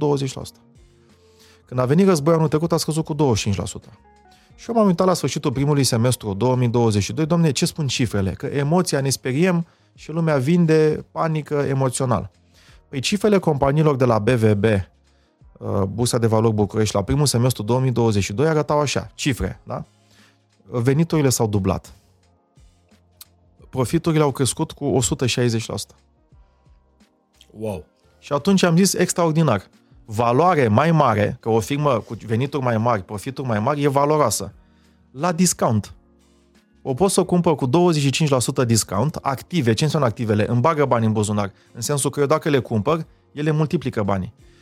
Și lumea se duce de Black Friday pe diverse platforme online și cumpără pasive care le blochează banii doar pentru că sunt la discount. Și e coadă și se epuizează stocurile în câteva ore. Iar la bursă, când activele care ne multiplică banii sunt la discount, ne speriem. De ce? Că nu avem cultură și educație financiară și experiență. Dar experiența, eu le zic oamenilor, nu scoateți toate depozitele și investiți la bursă. Începeți cu 100 de lei pe lună. Faceți trei ani chestia asta și mai vorbim. Și când scoți banii? Când îți atingi obiectivul. Adică, în cazul tău, având un, un vis pe 15 ani, Avem un vis, de exemplu, să începem un proiect antreprenorial cu soția care e doctor, să facem o clinică peste 5 ani. Uh-huh. Avem un vis uh, peste 10 ani să facem o casă uh, pe teren uh-huh. cu banii câștigați de banii noștri. Pot să o iau și acum, să spunem, blochez în grop 600.000 de euro, uh-huh. dar de ce să fac acum? Dublez ăștia 600.000 în 10 ani și peste 10 ani îmi cumpăr casă cu banii câștigați de banii mei. Uh-huh. Că acum stăm într-un trei camere, peste 100 de metri pătrați, zonă centrală, avem un copil, sigur copil. E ok. Și dacă vine al doilea câțiva ani, până la 10 ani, e foarte spațios. Aici mai discutăm. Vedem. Tu ai experiență, știu că ai trei fete uh, și ești un pic mai ghizonat, ai trecut prin mai multe decât eu, dar vreau să spun că nu reușim să facem deosebirea între nevoi și dorințe. Exact. Uh, copilul zice că am nevoie de o înghețată. Nu, el își dorește. Dar e prea mic ca să știe. Dar noi ca adulți trebuie să ne dăm seama. Am nevoie, am un prieten, stă într-o casă cu un copil doctor. Are nevoie? Nu. A blocat 700 de mii de euro în casa aia. Cu cele două mașini, el și soția, suv de lux, vorbim de un milion de euro blocați. Da, Iancu, dar o viață avem. Și ce? După aia să stăm în garsonieră. Nu toată viața, eu dar... Eu îți dau vorbele românului. mă Dar, tocmai că avem o viață și nu știm ce se întâmplă. Și o trăim și dacă mai stăm, nu toată viața în garsonieră, ci încă 3 ani, uh-huh. 4 ani, 5 ani, punem și banii și investim și după aia când ne luăm două camere sau trei camere, chiar ne bucurăm de ele. Că dacă luăm acum, înainte de vreme, prea de vreme, prea scump, prea pe datorie, ne vom bucura o lună, două, trei, ne mutăm, ce spațiu, ce frumos, și când o să înceapă să. Viața e lungă. Cresc dobânzile, inflație, ne scad veniturile, mă îmbolnăvesc, am un accident, Doamne ferește, și atunci am o problemă la venituri în sensul că ele scad și uh-huh. la mhm. cheltuieli în sensul că ele cresc, uh, fie că mi se schimbă viața, cresc copiii și am cheltuieli mai mari, fie că se schimbă economia și cresc dobânzile, atunci ajung să îmi provoace frustrare și sunt, de, uh, uh, sunt dezamăgit că am luat acea decizie pentru că din cauza capcanei în care sunt prins, nu mai am bani pentru adevăratele priorități în viață, educația copiilor, sănătate, concedii, experiențe. Și atunci rămân blocat într-o capcană care ajunge să mă, să mă frustreze și uh, să mă streseze. Bun.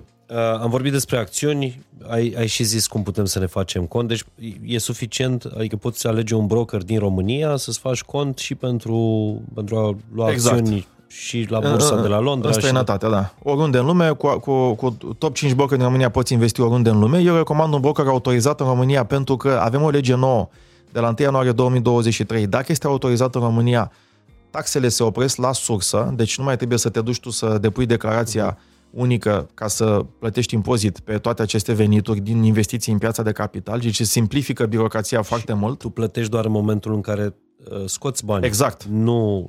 Și asta e o mare putere, că lumea nu înțelege. Uh, când investești în active unde poți amâna plata taxelor de o manieră legală, exact. Uh, banii rămân în buzunarul tău și cresc, și produc mai mulți bani. Și un leu care stă în buzunarul tău înseamnă 8 lei în 30 de ani. De ce să dau acum statului un leu când pot să investesc în active unde voi plăti taxe doar când fac exit-ul? Păi dacă obiectivul meu e pe 15 ani, atunci voi face exit. Și timp de 15 ani nu plătești nicio taxă.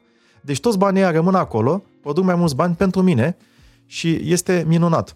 Haideți să tu spun... recomanzi exitul uh, lunar, adică sunt două tipuri de obiective, uh, dacă e să le deosebim. Unul care are un orizont fix, uh-huh. copiii ajung la vârsta majoratului. Eu ajung la uh, pensie. Vreau să-mi cumpăr o casă peste 10 ani. Uh, vreau să deschid un business antreprenorial peste X ani. Lichidezi tot?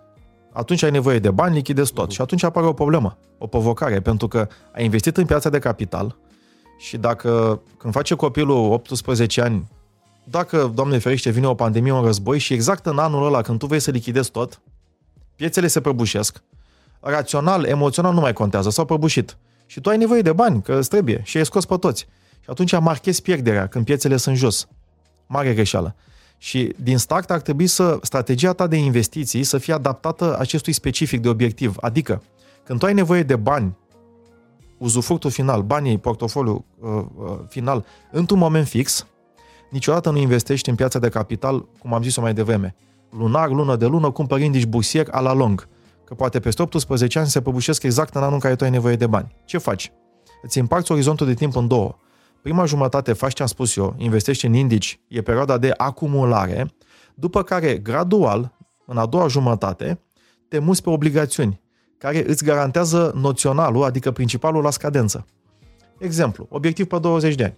În primii 10 ani, cumpăr acțiuni prin indici sau prin fonduri mutuale ale celor mai mari bănci din România, toate au fonduri de acțiuni și poți să investești foarte simplu și prin ele și e chiar recomandat și eu, eu fac asta, investesc în indici busieri și fonduri mutuale și după 10 ani ce fac? Mă mut gradual din acțiuni în obligațiuni. Dar cum? În anul 11 vând 10% din acțiuni, cumpăr obligațiuni cu scadență 10 ani. În anul 12 mai vând 10% din acțiuni, cumpăr obligațiuni cu scadență 9 ani. În anul 13 fac același lucru cu scadență obligațiuni pe 7 ani. Și Bani- tot așa Bani de care nu te poți atinge 10 ani. mi-asum. Da. Ăia sunt bani ca și cum nu i-am. Cum îmi intră, au și dispărut. De-aia nu, eu nu economisesc la sfârșitul lunii. În familia noastră se economisește la începutul lunii și paranteza asta e, cred că e o chestie care îmi vine din copilărie când părinții puneau banii pe masă, vizibil pentru toți și ziceau, din start, ăștia se duc la economii și ne rămâne pentru. Tu ai crescut în genul ăsta de educație financiară? Da, da.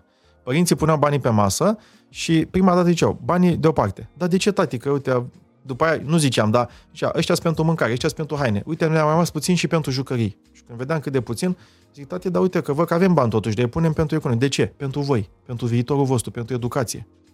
Că vă iubim și vrem să vă fie bine. Și atunci nu mă supăram că nu mi-a jucăria aia. Și tu la 18 ani ai primit din partea părinților, Uh, mai multe. În primul rând, până acolo, educație, așa, uh, meditații. și cel mai important. Da, un început pentru acea garsonieră uh-huh. în care am stat ca să plătesc un avans mai mare, să nu iau un credit mai mare Tare. Și a fost un început care pentru mine, deja la facultate am început să lucrez din anul întâi la multinațională unde acum sunt director general, făceam cafeaua la recepție, ca intăi și până anul întâi, dar am început să-mi câștig eu banii din anul întâi de facultate. Asta, a, apropo de pe cine să, uh, să ascultați, la cine să aplicați uh, urechea, mie mi se pare fascinant că Iancu conduce o companie uh, unde a intrat acum 20 de ani făcând cafeaua. Da, acum aproape 20 de ani, cam 17 ani și apoi am lucrat în call center și apoi am lucrat cam peste tot. Foarte mult în zona de analiză financiară am fost uh, analist junior, după aia senior, după aia team leader, după aia manager, după aia director Ce-ai de uitat? risc Treaptă cu și treaptă. tot așa. Da. Și la fiecare 2 ani era o provocare. De ce? Că eu eram mai bun și puteam să fac mai multe. Adică am mai făcut încă adunat cam 12 ani de școală după ce am terminat facultatea. Ca să fiu mai bun, ca să pot să fac mai multe mai bine. Că altfel nu ți se dau ca la stat numiri politice, uh, deși mai există și în corporații de la un nivel încolo politically correctness, Așa e. uh, totuși com, uh, com- competența decide. Și revin și mă întorc două, că am făcut paranteză la, la paranteză, uh, apropo de uh, cum investesc dacă am nevoie de bani la scadență într-un moment fix. Uh-huh. Da? Și atunci, din a doua jumătate, mut gradual din acțiuni în obligațiuni. Toate obligațiunile au scadență bullet, uh, glonț în același moment, adică 20 de ani. Când face, nu știu, copilul majorat sau vreau să-i ofer un început uh, în viață. Uh, a- acestea se cheamă uh, strategii de investiții cu orizont fix. Adică am nevoie de toți banii la scadență și atunci fac exit-ul integral. Vreau să cumpăr o casă peste 10 ani. Din banii câștigați de banii mei. Deci noi în familie economisim și investim cu nevoia că peste 10 ani vreau toți banii ca să fac o casă. Un alt obiectiv este cel al independenței financiare. Și ăsta este perpetu. E toată viața până în ziua cea din urmă. Și acolo, pentru că n-ai nevoie de toți banii într-un, într-un an, într-un moment, investești diferit. Adică replicare de indici bursieri și fonduri mutuale toată viața. Uh-huh. Și am spus mai devreme că oricine poate ajunge independent financiar în 15 ani. Teoretic, chiar dacă practică mai greu, și cineva cu salariu minim pe economie. Și lumea se blochează, spune, nu se poate. Ai fost tu pe salariu minim pe economie? Am fost chiar mai jos. Am, când făceam cafeaua la recepție, eram internship neplătit. Ideea este așa. Și tot economiseai bani? Uh, la început nu, cam, cam de la 25 de ani am început să-mi cristalizez cam ce vreau de la viață și am, mi-am propus primul meu uh, vis să fiu independent financiar. Adică stai un pic, vorbim de acum 12 ani, nu vorbim despre... Da, da. La Deci 20 tu în ultimii 12 ani ai realizat tot ceea ce... Da, Despre ce vorbește da, acum. eram la zero, adică nu aveam economii și investiții. Și atunci mi-am propus, primul și cel mai important, cred că în viață e să fim independenți. Pentru că o să facem ceea ce facem din autenticitate, din pasiune și atunci o să iasă lucru maxim de bun. E o premiză, nu e o garanție că cimitirul e plin de pasionați, adică pasiunea nu e suficientă. Trebuie și muncă multă, disciplină, uh, rezultate concrete, nu doar pasiune, să demonstrezi că te și pricepi, nu doar îți place, și, uh, dar din start, adică e un ingredient care, fără de care e greu să-ți iasă o rețetă bună. Și independența asta mi se pare esențială, pentru că lumea fuge după bogăție, uitându-se în jur, să am și o casă aia, mașina aia, dar odată ce le ai, trebuie să continui să muncești ca să le întreții. Ori independența nu e așa, independența te eliberează, bogăția te încorsetează. Independența înseamnă că tu ai ajuns la un portofoliu care, din randament, investi- un portofoliu de investiții care din randament îți acopere nevoile de trai. Și matematic, oricine poate ajunge acolo, nu trebuie decât să respecte două condiții timp de 15 ani. Prima condiție este să economisească 25% uh, din venituri. A doua condiție este să investească acele economii la un randament real, deci după inflație, de 8%, ceea ce înseamnă nominal cam 10-11% calculată pe un deceniu. Pentru că matematic, ecuația independenței financiare e o provocare mare pentru că la banii mișcare explic cu cifre pe o tablă. Exact. Dar aici o să o spun într-un podcast unde cred că sper să-mi iasă. Ecuația care este? În stânga am cheltuieli, în dreapta ce am? Randament. Uh-huh. Deci cheltuielile sunt acoperite de randament investiții. Păi dacă eu economisesc 25%, înseamnă că am cheltuieli de 75% din venituri. Deci imaginați-vă o ecuație în care în stânga ai 75% ori venituri, egal cu ce? Păi, economiile de 25% ori venituri, timp de 15 ani, ori 12 luni, care se dublează în acești 15 ani dacă sunt investite la 8% randament real. Uh-huh. Și apoi, din anul 16, ai randament nominal de 10%, pentru că din anul 16 trăiești din randament. Păi trăiești ce înseamnă cheltuieli, care sunt nominale. Și atunci, în dreapta ce ai? 25% ori venitul, ori 15 ani, ori 2 că se dublează, ori 10%. Se reduc veniturile și din stânga și din dreapta și atunci demonstrez matematic că independența financiară nu are legătură cu venitul. Are legătură cu ambiția, disciplina de a-ți propune și de a executa uh-huh. acest obicei. Când îmi intră banii în casă, un sfert pun deoparte. Iar acele economii am cunoașterea educația financiară, de a ști cum să le investesc ca să le dublez la fiecare 10 ani. Asta înseamnă randament real de 8%, că dacă fac 1,08 la puterea 10 trebuie să-mi dea aproape de 2, mai exact 1,08 și ridicăm power la puterea a 10 voi obține 2,15. Deci chiar ușor peste. Chiar peste dublu. Și atunci, dacă fac treaba asta, voi ajunge acolo teoria și Excel-ul și uh-huh. matematica, foaia de hârtie suportă orice. Practic, în viață, ce este greu cu adevărat, este disciplina de a economisi exact. lună de lună 25% și apoi de a investi la acel randament de 8%. Asta era și următoarea întrebare. Cum reușești să să-ți creezi uh, disciplina asta? Pentru că inițial vine uh, replica asta conservatoare. Bă, n-am cum. Da. Sunt într-o perioadă grea, copiii sunt la școală, uh, mai e unul pe drum, părinții uh, au drumuri pe la spital, n-am da. cum să economisesc acum 25%. Și este de înțeles. De aceea nu poți să faci o revoluție. Și cine are peste 100 de kilograme și vrea brusc să se ducă de la 1 ianuarie la sală, să rupă sala și să ajungă la 70 de kilograme în 3 luni, uh-huh. o să eșueze, pentru că e foarte greu să menții ritmul ai trecut de la un stil de viață cu mai puțină activitate, brusc la un stil de viață cu foarte multă activitate.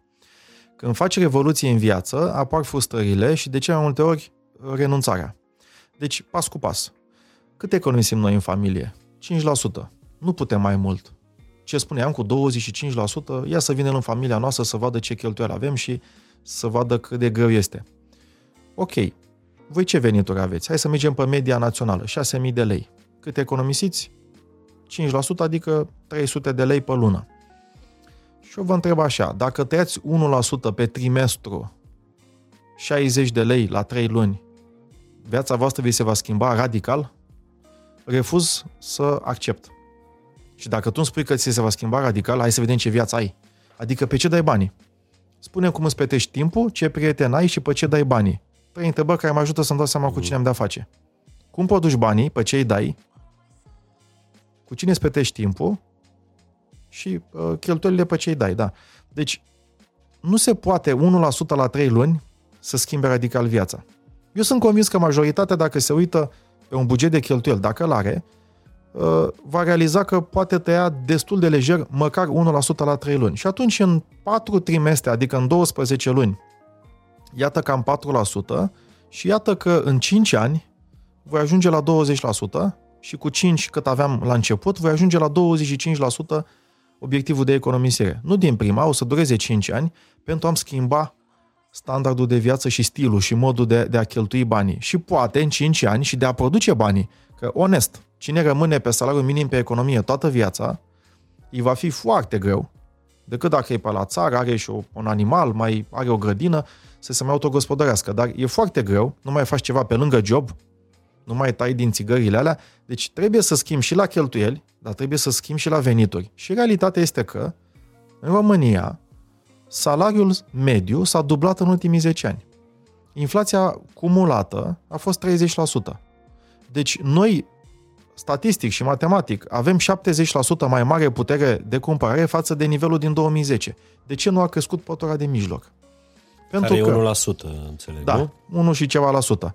Uh, nu intrăm în definiție, alta Dar ce și... pătura avem... de mijloc pentru a fi... Există un coș de consum uh, care, uh, dacă, pe, pe care dacă uh-huh. ți-l permiți și atunci când apar fluctuații de, știu eu, în viață, poți să-ți asiguri, adică sunt niște nevoi uh-huh. pe care dacă tu poți să ți le asiguri constant, sănătate, locuință, utilități, și uh, apoi partea asta sunt nevoi de bază. Dacă apoi concedii, haine, uh, educația mai, na, uh-huh. nu doar a copiilor de bază, ci niște cursuri și pentru tine, uh, statistic, dacă facem un calcul pe puterea de cumpărare din România și la cheltuielile care sunt, uh, este undeva la uh, peste 10.000 de lei pe lună.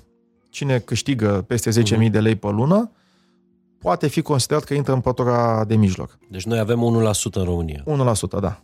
Uh, și atunci, uh, dacă noi uh, am avut în ultimul deceniu o dublare a salariului și inflație de 30%, de ce nu a crescut pătura de mijloc? Pentru că am îngropat bani în pasive. Adică ne-am hmm. cumpărat case mai mari, mașini mai bune, haine mai bune, gadgeturi și cu banii n-am făcut economii ca să producă mai mulți bani ca să fim independenți. Deci cheia este, încearcă să-ți crești veniturile, încearcă să-ți controlezi cheltuielile, astfel încât pas cu pas, de unde ești tu acum, în 4-5 ani, doar cu un punct procentual pe trimestru, să ajungi din mixul ăsta de ajustări la un 25% economisire. Este procentul de aur, dacă vrei. Este o greșeală să stai în chirie? În... Toată viața, da. Pe termen scurt, nu. Toată viața, dacă plătești chirie 30 de ani și uh, nu rămâi cu nimic, financiar este o greșeală. Dar lumea se oprește aici cu logica și, prin analogie, consideră decât să stau în chirie încă un an, cu 400 de euro pe lună, să zicem, mai bine iau un credit la bancă și cu 400 de euro plătesc rata uh, și rămân proprietar. Asta, asta a fost uh, temeiul multora în a-și face credite imobiliare. Da. Adică toată lumea asta zicea, bă, dar de ce să dau 300 de euro când pot da. să... Cu banii aia plătesc rata și rămân da. și proprietar. Ei bine, uh, logica asta, aparent corectă, este, e greșită pentru că e limitată. Ea implică, dacă nu e niciun alt factor în, în, în analiză, că atunci mă voi muta pe credit oricând, indiferent de prețurile din piață, doar ca să nu fiu chiriaș. Singura egalitate pe care o caut, chirie egal rată la bancă. Uh-huh. Voi cumpăra orice, mă voi îndatora oricând, pe orice tip de credit, doar ca să fiu proprietar pe casa în care stau. Și e greșit pentru că dacă faci un calcul, atunci când îți iei un credit ipotecar, în primii 3 ani, 95% din plăți se duc pe dobândă. Exact. Deci, dacă tu rămâi chiriaș, vei plăti banii proprietarului, dacă tu ți-ai credit la bancă, vei plăti banii băncii, dobândă 95%. Deci, uh, graba asta că nu mai stau nici măcar o lună în chirie, că dau banii aiurea, de fapt e greșită, e greșită înțeleasă pentru că trei ani de zile, dacă stau în chirie, n-am o problemă din perspectiva asta, pentru că dacă luam decizia să iau credit, în următorii trei ani de zile, 95% din plăți se duceau la dobândă. Deci, diferența de fapt de unde vine? Diferența vine să-ți cumperi casa pe care ți-o permiți, la prețul corect, fără să te supraîndatorezi. Dacă respecti cele trei condiții, oricând, Calculul E bine- pe care l-am, uh, l-ai dat mai exact, e simplu. Eu le explic în cartea Banii în Mișcare, în capitolul 2, sunt 60 de pagini deznă. pe Cartea asta lat. se mai găsește? Este online, se găsește, e livrată a doua zi și este uh, a treia carte pe care am scris-o, din nou bestseller. Mă bucur să văd că a fost bine primită și lumea are nevoie de educație financiară, dar practică, pe înțelesul tuturor și pe România, nu uh, lucruri care sunt în afară și pe care, la care tu n-ai acces. Și e simplu. Venitul familiei pe 5 ani minus 20%. Asta e casa pe care mi-o permit. Prețul corect. Chiria pe 15 ani minus 20%. De ce? Că vreau în maximum 15 ani minus 20, deci 12, să-mi dublez banii. Păi dacă eu în piață de capital mi dublez în 10 ani, nu vreau să mă duc să cumpăr un apartament în București să-mi, recu- să-mi recuperez din chirie în 24 de ani sau la Cluj să-mi recuperez din chirie în 32 de ani. Decât să-mi recuperez în 32 de ani, nu-i mai bine în 10 ani să-mi dublez? E mai bine și atunci, de asta, de aceea, când cumpăr o proprietate, trebuie să fiu conștient că valoarea ei e dată de câți bani produce. Și valoarea corectă este chiria pe 15 ani. Orice, ap- un apartament, dacă se închiriază cu 500 de euro, în 15 ani produce 6.000, deci 90.000. Uh-huh. Minus 20%, 72.000. Atât valorează. Dacă el uh, se vinde cu 100.000, e un preț. Asta îl vede oricine. Dacă s-a vândut recent tot cu 100.000, asta nu înseamnă că o garsonieră în 2008 valora 80.000 de euro, pentru că o garsonieră de vis-a-vis s-a vândut cu 80.000 de euro. Valoarea e chiria pe 15 ani, din care scad 20% pentru că în 15 ani am mentenanță, am perioadă de vacancy, nu o să fie 100% mereu ocupat și am și taxe. Și atunci ai valoarea. Și atunci eu iau decizia. Cumpăr acum, care e prețul? Cât e valoarea? E mult supradimensionat? Și dacă da, nu iau această uh, achiziție acum, mai stau în chirie. De ce? Că trei ani de zile e la fel. Fie că stau în chirie, că iau credit la bancă, banii se duc altundeva, nu rămân la mine. Uh, să nu mă supraîndatorez. Rata la bancă să fie 25%. Mulți se duc la 40%, pentru că ne permite BNR să ne îndatorăm 40%. Păi și bine mă, eu în viață singurul meu scop este să iau un credit ipotecar și să-mi folosesc tot gradul de îndatorare? Nu vreau să mă îndatorez pentru niște studii, poate pentru educația copilului, poate pentru mașină, poate pentru niște nevoi personale, poate pentru o problemă de sănătate. Adică eu îmi folosesc tot gradul de îndatorare pentru cea mai scumpă casă posibilă din prima. Și de aceea mulți români au luat credite pe final de 2022, au plătit avansuri, de fapt au luat credite preaprobate, n-au luat creditul efectiv, au avut un, o preaprobare, s-au dus, au plătit avansul la dezvoltator în stadiu de construcție, sau au semnat la negociere și când s-au dus în primul trimestru 2023 să cumpere, surpriză, banca nu le-a mai dat acel credit la acea Că la diferență de... de la 4,6 IRCC la, de la 4,06 la 5,7. Diferență de câteva săptămâni, nu? Diferența câteva săptămâni, da. Pentru că între timp s-a resetat IRCC-ul. El se resetează trimestrial, dar la începutul fiecărui trimestru. Și dacă pe 28 decembrie te-ai dus și ți-a spus poți lua credit de 100 de mii, pe 1 ianuarie creditul ăla era de 85 de mii. De ce? Că între timp a crescut IRCC-ul și nu te mai încadrezi. Oh, și pierdeai avansul dat la dezvoltator. Asta au făcut. Dacă n-au găsit cui să vândă creanța de avans așa, au, au pierdut uh, uh, acel avans. Și asta ce, când am văzut știrea, acei români s-au dus la un grad de îndatorare de 40%. Că dacă se duceau la 25, o creștere a dobânzii ar fi dus la 28-30% grad de îndatorare, nu la peste 40, unde s-ar fi sufocat. Deci, 20, casa în care stăm trebuie să ne coste un sfert din ce producem. Dacă ne costă mai mult, e o problemă. Și în România ne costă Tot cu jumătate. utilități sau... uh, Casa, uh, uh, uh, achiziția. Deci Achiziția fie ei. creditul, adică rata la bancă, fie uh, chiria. Chiria. În România, chiria este jumătate din salariul mediu. Wow. Deci, salariul mediu în București este 5.000 de lei, chiria medie e 2.500 de lei. Să stai singur în București cu salariul mediu de 5.000 de lei e foarte greu. A, so soție sau parteneră, partener, dacă ai amândoi zece- împreună 10.000 de lei, da, vezi cum deja chiria reprezintă 25% din uh, casa în care stau. Dar e foarte greu dacă s- banii care intră în casă uh, și tu te duci doar pe achiziția casei, fie că stai momentan în chirie sau ai credit ipotecar, mai mult de 25%, nu-ți mai rămân bani pentru celelalte. Păi dacă pe mâncare dăm 35, Horeca plus Eu băutur, nu tutun înțeleg. 20, mai dăm și pe casă cât? 30 și ceva 40, o haină, un utilități, nu mai zic 17, unde De aceea, de fapt, 7 din 10 români la sfârșitul lunii rămân pe zero. Crezi că e un moment bun, apropo de, uh, de investiții, crezi că e un moment bun pentru a te face antreprenor, nu știu dacă te faci antreprenor sau devii sau să te apuci de o mică afacere. Mm. Strâng niște bani pentru că visul meu este acela de a, nu știu, face un atelier de o brutărie uh, de cartier. E un timp bun pentru mici antreprenori? E o întrebare atât de complexă încât o să te rog să-mi permis să pornesc de altundeva. Te rog. Și apoi o să ajung unde, unde îți dorești. Și de ce nu cred că are legătură doar cu momentul. Are și legătură cu asta, dar nu doar cu asta. Uh, și o să pornesc de la oportunitate și oportunism. Cea mai des întrebare, întrebarea pe care o primesc cel mai des la conferințele unde vorbesc este următoarea. Pentru că le zic că lucrez la o multinațională și ne uităm pe toate situațiile financiare pentru toate companiile din România, lumea mă întreabă în ce sector, că vă uitați pe toate datele financiare, se investește cel mai puțin și se produce cel mai mult profit. Și asta e oportunism. Și eu le zic, stomatologie. Hm. Câți doctori stomatologi avem în sală? Nimeni atunci nu vă faceți antreprenori în stomatologie, faceți-vă investitori. Cumpărați acțiuni la bursă și obligațiuni ale companiilor din sectorul medical care au și stomatologie. Exact. Și atunci poți să obții randamentul ăla fără să te chinui.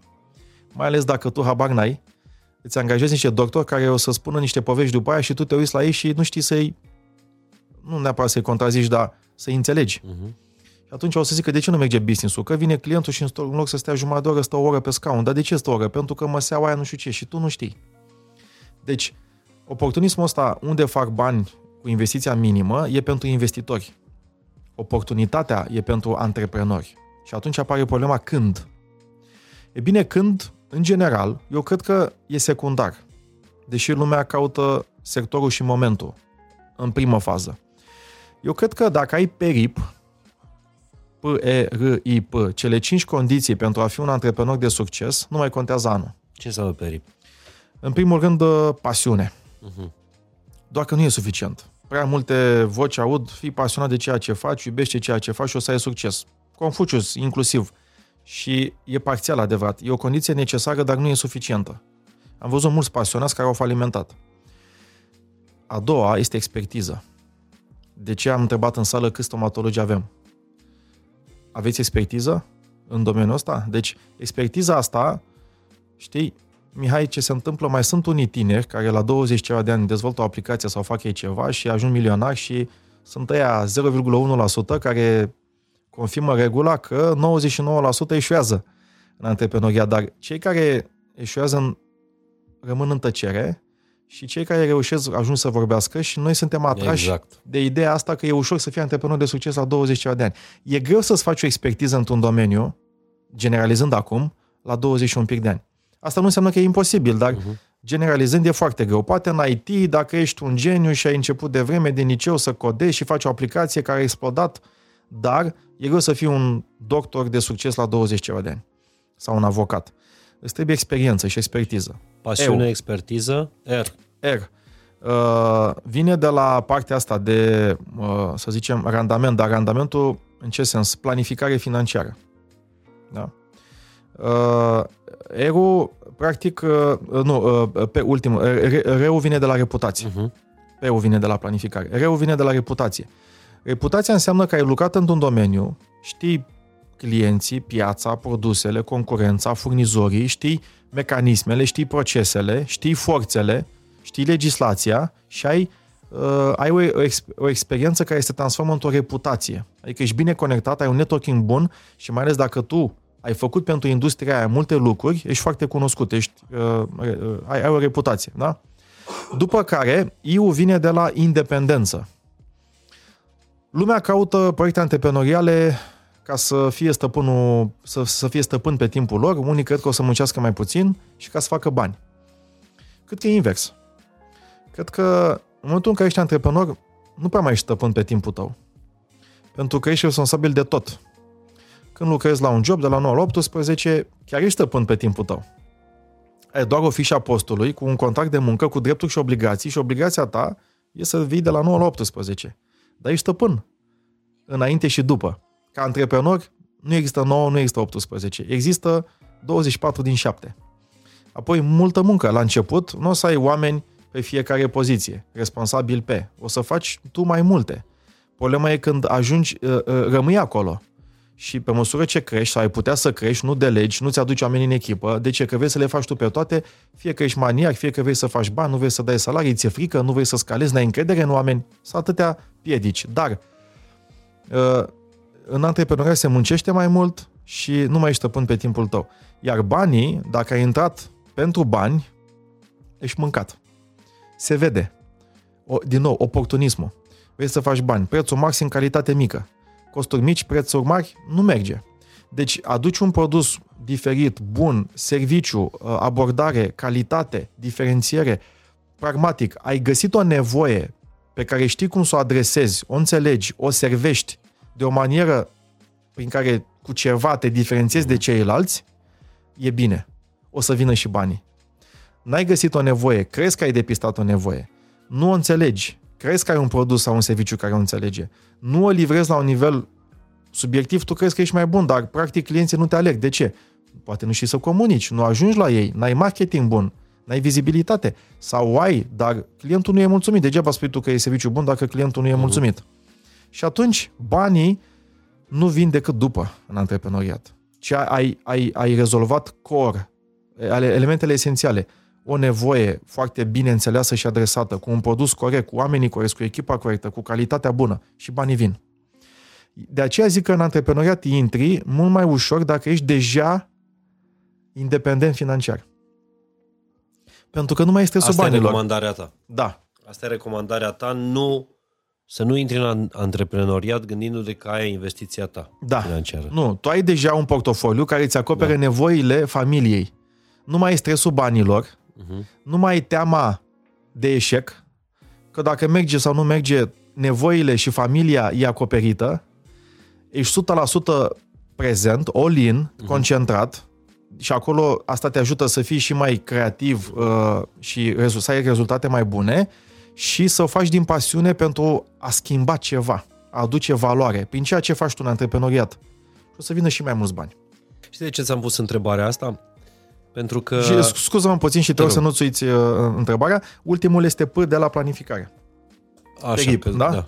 Deci uh, avem uh, pasiune, expertiză, reputație, independență și planificare. Planificarea înseamnă să ai un buget, venituri, cheltuieli, încasări, plăți, să-l uh, monitorizezi și să încerci să le execuți sau să, fii ad- să, ai, să ai scenarii, că tu ai un buget de bază, dar poate lucrurile merg mai bine sau mai puțin bine. Tu nu te trezești ca să eșuezi. Dar în cazul în care se întâmplă ceva nasol, o lebădă neagră, ești pregătit. Tu lupți și vrei și îți dorești și crezi să fie mai bine decât bugetul ăla. Tu ți l-ai pus acolo ca scenariu de bază, dar ai un scenariu mai optimist, ai și un scenariu mai pesimist. Adică și atunci... Ar trebui să ai uh, banii de chirie sau de salarii pe câte luni puși deoparte? Într-un business nou, dacă n-ai șase luni, o perioadă de... Nu, nu, nu. Dacă n-ai o investiție minimă asigurată măcar pe șase luni, uh-huh. mi se pare extrem de uh, extrem de riscant. Ți-am pus între... Și uh, uh, vreau să concluzionez că ele, aceste cinci ingrediente nu sunt garanția succesului, dar eu sunt, cred, nu sunt convins, dar cred, uh, sunt aproape convins că dacă e o mie de tineri sau o mie de antreprenori care au respectat cele 5 condiții, sunt pasionați, au expertiză acumulată în 10-15 ani de lucru în acel domeniu la mai multe companii și au învățat pe banii altora, au o reputație, sunt foarte cunoscuți și foarte bine conectați, sunt deja independenți financiar și noastre sub banilor și au o planificare foarte bună, procentul de reușită din acei 1000 este mult mai mare decât 1000 de visători care au puține din cele 5 dar au citit în un articol că un tânăr a făcut o aplicație și e milionar la 20 de ani. Deci eu cred că statistic n-ai cum să dai de gard, ești pasionat, ai expertiză, ești relaționat, ești bine conectat. Nu o faci pentru bani, nu ești disperat, n-ai stresul banilor și ai și o planificare. Cum să nu-ți iasă? Ok, nu la toți, dar din o mie. De aceea consider eu că anul ăsta, la anul, antreprenoriatul făcut așa cum trebuie, nu oportunist. Iancule, unde investim cel mai puțin ca să facem cel mai mult? Aia e întrebare de investitor. Uite, ne-ai zis tu la început, ai zis că în România consumul de carne crește cu 10% în fiecare, în fiecare an. Și totuși importurile cresc și zootehnia românească nu face față. Păi da, dar dacă îți faci o mică fabricuță... Eh, ei bine, sunt unele sectoare unde depinzi de un angrenaj și de o logistică, pentru că agricultura românească e făcută la nivel de chioșc, când de fapt business-ul e competitiv dacă îl faci integrat la nivel de hipermarket. Și oricât de pasionat, expertiză, reputația ai tu în satul tău uh-huh. și ții la animalele tale și faci carne bună bio de la țară, dacă n-ai un flux de vânzare la supermarketuri care să asigure un volum, că te duci la un supermarket, ăla îți comandă la 100 de magazine în toată țara. Tu ai și tu 100 de porci. Nu o să meargă. Și atunci e greu dacă n-ai cooperative, nu ai suprafețe mari, n-ai furnizori care îți asigură un flux. Sunt pur și simplu unele domenii unde depinzi mai mult de alții. Dar revenind la an, eu cred că antreprenoriatul e un drum făcut așa cum trebuie, cu pasiune, expertiză, reputație, independență și planificare, că dacă le ai pe astea, o să fie perioade mai grele, mai bune. Dar cu pasiune, cu toate astea, n-ai cum să nu reușești. Te-am întrebat pentru că 2022 n-a fost un an greu, n-a fost un an ușor în economie pentru întreprinderile mici și mijlocii, însă a fost un an extraordinar pentru întreprinderile astea despre care vorbeai tu, uh, unde ne, ne îndemn să, să investim la bursă. Da. Adică Petrom, de exemplu, a avut 10 miliarde de lei profit. Cel da. mai mare profit pe care l-a făcut vreodată vreo companie poți în să România. Faci, poți să faci tu un startup uh, care să concureze cu Petrom? Nu, dar ai puteai să investești la bursă. E incomparabil mai greu. Și chiar dacă ai pasiune, expertiză, reputație în acest domeniu, uh-huh. nu cred că le ai în toate. Ești și bancher? Ești și uh, specializat pe, pe gaze, pe transporturi, pe Horeca, că avem un lanț de restaurante listat și chiar în indice. Nu, nu poți să le știi pe toate. Ca investitor nu trebuie să te pricepi la acele afaceri. Trebuie să-ți dai seama dacă sunt valoroase. Și fie ai cunoștințe financiare avansate și stabilești că prețul e sub valoare și cumpără acum ieftin, sau pur și simplu cumpăr cele mai performante companii din indice, adică Indiferent lună de lună, da, lună de lună, an de an, toată viața sau 10 ani sau 15 ani, până când ajung să-mi ating obiectivul financiar. Iar știrea care m-a dat pe mine peste cap și mi-e foarte clar că trăim vremurile în care ăia mari o să fie și mai mari și ăia mici. Unii dintre ei, mulți nu o să mai fie, alții o să mai crească, alții o să mai scadă. Volatilitatea este, este foarte mare, cel puțin acum anii ăștia în care uh, ba suntem pe scădere, ba pe stagnare, ba pe ușoară urcare. Deci ăia mari vor câștiga din ce în ce mai, uh, mai mult. Ai, ai văzut-o pe aia cu dacă te-ai fi născut, în, uh, dacă te-ai fi născut odată cu Isus și ai fi câștigat în fiecare zi a vieții tale 40.000 de lire sterline. Tot nu ai fi... Uh... Deci în fiecare zi, da. de când s-a născut Isus până astăzi, 40.000 de lire sterline câștig, tot n-ai fi uh, depășit profitul da. pe care l-a avut Shell, mi se pare, anul, da. Shell, anul da. trecut. Și atunci, 40 cum putem... de miliarde de lire este, este o, o, o situație de nedreptate socială uh, care de fapt poate fi reglată prin educație financiară. Eu pot să investesc 100 de lei în Shell printr-un ETF și să-mi dea și mie profitul ăla de la Shell. Pentru că banii ăștia, în investiții în aceste companii, mă pun în pantoful de, cum se cheamă în România, patron. Dar nu trebuie să dețin eu Shell, să, înfi, să fiu eu fondatorul Shell, ca să mă bucur de profitul Shell. Pot să fiu și un investitor 0,01%. La 100 aia de lei voi avea același câștig procentual. Și atunci, în ultimii șapte ani la bursă în România, dacă investeam 100 de lei pe lună, uh-huh. îmi creșteam banii de șapte ori. Și dacă facem un calcul 100 de lei uh, în ultimii 25 de ani, ori 12 luni, cred că înseamnă uh, facem vreo 30.000 de de lei cred că ar trebui să vină, că avem acolo 25 ori 12, da, 300 ori 100 vine 30.000 de lei. De fapt, banii aceștia erau cam 240.000 acum. Și atunci, uh, practic, eu nu trebuie să economisesc de la un moment, știu eu, nașterea lui Isus sau whatever, un leu pe lună ca să ajung nu știu unde. Acel un leu pe lună trebuie să producă pentru mine cel puțin dublu la fiecare 10 ani la BVB, în ultimii 25, a fost o perioadă cu o creștere exponențială datorită și schimbărilor transformaționale prin care a trecut România, cu aderarea la Uniunea Europeană, dar uh, o creștere de șapte ori a banilor este fa- fabuloasă. Uh, măcar de două ori să-ți dublezi banii, adică uh, de două ori să, să, să-ți dublezi banii la fiecare uh-huh. 10 ani și este suficient. Cu un randament de 10% pe an nominal sau real 8%. Eu când obțin 8% real și îmi zic alții și spun, Iancule, tu ești pe vechi, ești tradițional, ești melcul ăla care merge 8% pe an. Uite acum Bitcoin sau nu știu ce, bagă și câștigi 50%. Eu le zic, eu dacă am ales să fac 8% cu un grad foarte mare de încredere și predictibilitate, eu n-am pierdut diferența până la 50, adică eu n-am pierdut 42. Eu am câștigat 8. Pentru exact. că acel 50 poate să fie 50, dar poate să fie și minus 50. Și atunci orice investitor e, e, e minimă igienă de, de planificare și investiții, nu te uiți doar la randament. La asta se uită amatorii. Te uiți la risc. Și riscul înseamnă volatilitate. Și ea se calculează cu o formulă, se cheamă deviație standard. Și dacă iau Bitcoin-ul, randamentul maxim care a fost în ultimii 2 ani, îmi dublează banii. Deci 90%.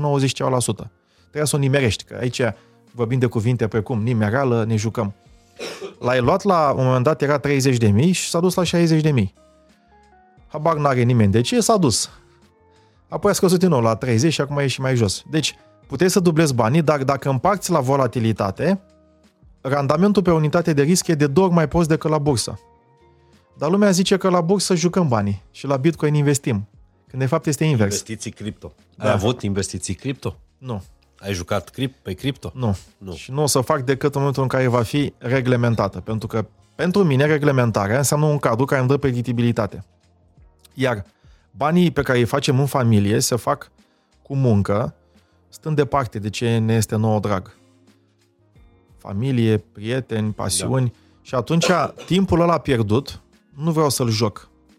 Timpul ăla pierdut, de fapt, este timp investit ca să produc bani, ca să economisesc, ca să-i dublez la 10 ani. Mi-e suficient. Nu vreau să-i triplez în 5 ani. Mi-aș dori, dar n-am nevoie. Mi-am pus niște obiective care, păstrând un echilibru în viață, eu cred că dacă revenim la, la lucrurile esențiale care contează pentru noi, să ne dublăm banii la 10 ani este suficient. Important este să pui și suficientă economică. Dacă ai pus un leu... Ai prieteni pe care ai sfătuit, consiliat și și-au dublat banii în 10 ani? Exact cum, cum fac și eu. Pentru că nu dau altora sfaturi cu strategii pe care eu nu le implementez pe banii mei. Și vorbeam cu un prieten la masă când ne-am anunțat prietenii acum uh, un an și puțin de faptul că soția este însărcinată și uh, am plătit nota uh, la masă că i-am invitat noi și a fost bucuria noastră și la final mi-am trecut pe telefon, a fost o notă mai mare cu mai mulți prieteni și mi-am trecut acolo. Ce depășește o sumă, o trec imediat, nu la sfârșitul lunii, la sfârșitul săptămânii. A, o treci în uh, Am aici în, în, în telefon, eu pun în Excel, vreau să fac o aplicație anul acesta BIM, de la Banii Mișcare, de monitorizarea bugetului de cheltuieli și planificare financiară pentru economii și investiții să fie gratuită pentru tot poporul, să fie o aplicație gratuită. Ești foarte tare, Iancu. Mi-am propus asta. Mersi. Încerc cât pot. Ți-ai notat cheltuiala Bun, mi-am notat și spune prietenul meu, era chiar lângă mine, uh, cel mai bun prieten. Am împărțit patul când eram studenți, i-am spus soției ca să nu înțeleagă greșit, era pat suprapus mm-hmm. la facultate în cămin.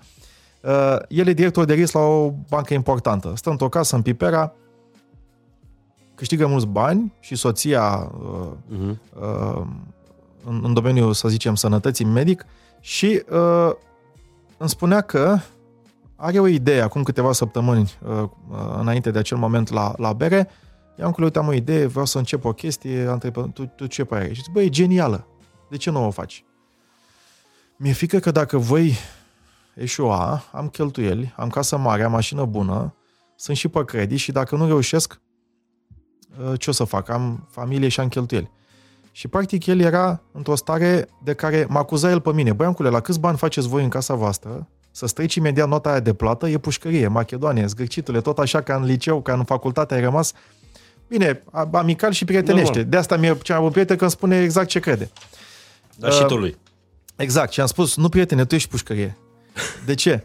Pentru că eu sunt independent financiar, eu dacă mă opresc din muncă, familia trăiește din randament ne apucăm de proiecte antreprenoriale, suntem liberi, facem ce facem cu pasiune și uh, uh, uh, autenticitate.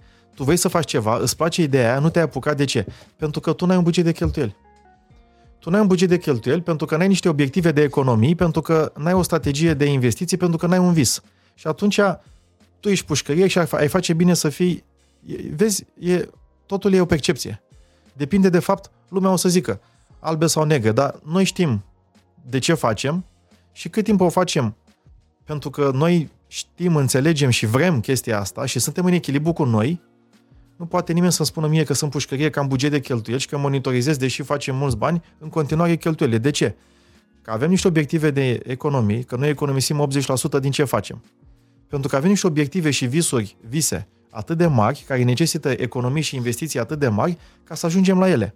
Și faptul că ne uităm lună de lună pe niște cheltuieli și pe ce dăm banii, e o normalitate. Eu nu aș putea să trăiesc altfel. Pentru că probabil că de mic copil am văzut lucruri care mi s-au părut atât de normale, gen să țin banii în familie din mai multe surse. Robinez, cum zicea străbunicul meu. Altceva, să nu dai vina niciodată pe nimeni. Mi-a arătat uh, străbunicul cu uh, degetul soarele și zicea când dai vina pe cineva, trei degete sunt arătate spre tine. N-ai voie să dai vina pe nimeni exact. în viață dacă nu rezolvi trei probleme la tine. Cheltuieli, știam de mic. Banii ăștia sunt atâta economie, atâta pe mâncare, atâta pe... Și ținea efectiv la plapumă în plapum diferite. Trebuie să vă spun că Iancu, a, a, a zis mai devreme, vine dintr-o familie de machidoni. Da. Uh, care au, uh, uh, mă rog, brandul ăsta de, de a fi cumpătați. Da. Zgârciți. Lumea, o zic eu, o, lumea zice că sunt zgârciți. Da, exact. Dar, de fapt, uh, uh, sunt uh, o minoritate sau un, un, un, un, niște oameni care au fost foarte... O comunitate. Mai o comunitate, da. Uh, care au fost foarte uh, chinuiți de, de, de viață în tot, în tot trecutul lor de sute de ani, neavând o țară, o armată, o poliție care exact. să-i protejeze și mereu ei au trebuit să trăiască cu gândul că azi sunt, mâine nu sunt. Pentru că, efectiv, bărbații, străbunicul meu pleca în munte cu oile și făcea business în Austria și în Turcia și făcea negoț cu brânza. Se întorcea, nu se întorcea, că mâine prindeau haiducii și familia lui ce făcea, dacă nu mă întorc. Deci mereu, pentru că au avut atât de multe rele care li s-au întâmplat și au pus problema ce o să facă familia dacă mi se întâmplă ceva. Și mereu au gândit uh, în termen de independență că practic nu au fost dependenți de nimic, erau popor nomad, exact. comunitate nomadă, stăteau în păduri, pe munți, în câmp. Și au făcut niște sate prin Grecia, Albania, Bulgaria, zona asta balcanică, apoi ca dilaterul reîntorc și în România, pentru că nu prea știu atât de bine istoria românilor, dar au plecat, se pare, înainte de Evul Mediu sau ceva de genul, tot din România erau uh, acei uh, locuitori, uh, uh, mă rog, ciobani din munte care n-au suportat uh, ocupația turcească, că vreau să facă business antreprenorial și nu au vrut să plătească bir la Marea Poartă. Și atunci am trăit cu mentalitatea asta de a fi independent și străbunicul meu la 94 de ani, deși avea pensie, se ducea cu oile lui, businessul lui antreprenorial, el fiind ciobanul lor, și mai avea și o afacere a bunicului, băiatul lui, de taximetrie în care a investit.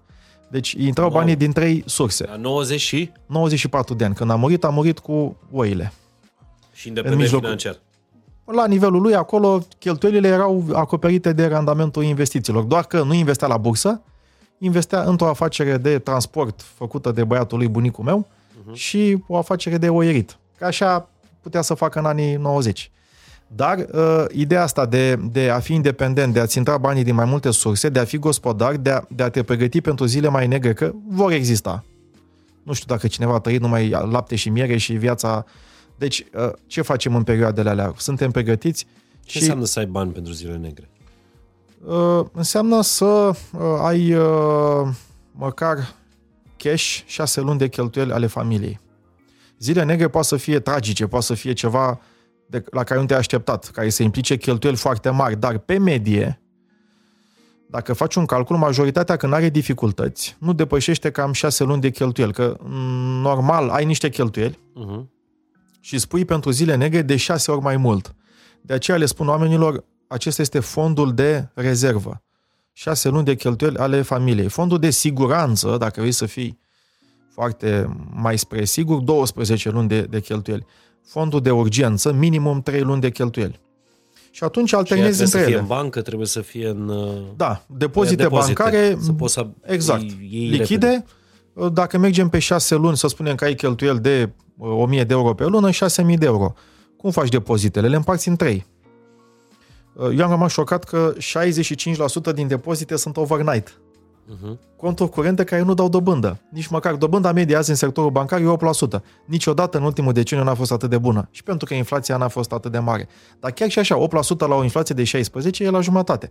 Dar măcar e 8. Nu e 0. Și 65% din banii românilor din bănci sunt în conturi curente, nu sunt în depozite. Adică dobândă zero.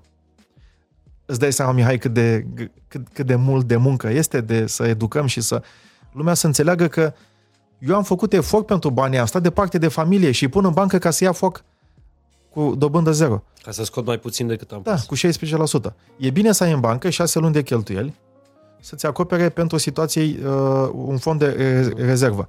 Lumea zice, pe nu pun în depozit, că oricum când apare o lebă de neagră, apare brus și sparg depozitul și pierd dobânda. Da, până când nu apare, el, el produce. Exact. Și ce e așa de greu să iei cei 6.000 de euro și să împarți în trei depozite? 2000 îl constitui în ianuarie, 2000 în februarie, 2000 în martie. Iar depozit, la 3 luni maturitate și depozitul din ianuarie ajunge la scadență în aprilie, cel din februarie în mai, cel din martie în iunie și tot așa. Și atunci în fiecare lună ai a treia parte din depozite care ajunge la scadență, pe care poți să o iei fără să pierzi dobândă, ai și diversificare, cam jumătate, 60% pe leu, diferența jumătate-jumătate pe dolar și euro, nu intru în detalii, dacă ai diversificare pe valute, din diferențialul de inflație vei avea protecție pe uh, depreciere. Adică, dacă ai componenta aia de euro, te ajută că scade leu dacă ești euro. Componenta aia de dolar te ajută când scade euro dacă ești dolarul. Atunci se compensează una pe cealaltă. Și uh, hedge-ul natural, adică protecția cea mai simplă împotriva inflației, de fapt e să ții banii în trei monede. Cea în care cheltui și trăiești, apoi dolar și euro, adică două monede de circulație internațională. Și atunci ai făcut aceste depozite de șase luni, diversificate în timp, împărțite în trei depozite, uh-huh. trei luni consecutive și în trei monede, și cam atât, pentru că restul trebuie să pui banii în mișcare. Trebuie să-i dublezi la 10 ani. Deci ăștia ar trebui să fie singurii bani care stau. Și mă rog, și casa dacă ai casă și o mașină. Mașină și atât, da. Și 95% din banii poporului român, de fapt, sunt aici. Nu sunt în mișcare, doar 1% din populația adultă activă investește la bursă, în America 50%, uh, și noi pierdem oportunitatea de a investi cel mai simplu, cel mai ușor, cu lichiditatea cea mai bună, cu taxele cele mai mici, să ne dublăm banii la 10 ani și doar 1% o fac. De ce? Eu cred că este din teamă de necunoaștere, dar ea poate fi uh, atenuată prin cunoaștere și, dar foarte important, practică. De aceea le spun mereu la banii mișcare. Investiți 100 de lei pe lună la bursă câțiva ani și o să vedeți cum e. Care e cea mai mare capcana sărăciei? Asta despre care vorbeai acum? Faptul că ținem banii la ciorap? Că... Uh, sărăcia de fapt ce sau înseamnă? Că, că trece luna băi, și... Ăla, din da. cauza da. lui ăla exact. eu sărac. Exact, sau... exact. Uh, ai, ai pus punctul pe ei pe cele două probleme majore. Sunt și altele, dar eu cred că Uh, sărăcia ce înseamnă? Că, din punctul meu de vedere, uh, cineva care trăiește inclusiv cu 5 concedii pe an, cu un SUV și într-o vilă, dacă nu economisește, e sărac. În termen de uh, dependență. Că nu folosesc exact. bogat sărac, eu folosesc dependent independent. Uh-huh. Dar revenind la, la sărăcia de fapt, în sensul că ai venituri atât de mici și cheltuieli care nu-ți acoperă nevoile relevante, importante în viață, de fapt este că de, nu, trăiești de la o lună la alta și nu reușești să pui deoparte. La ce nivel trăiești e alegerea fiecăruia. Unii sunt mai...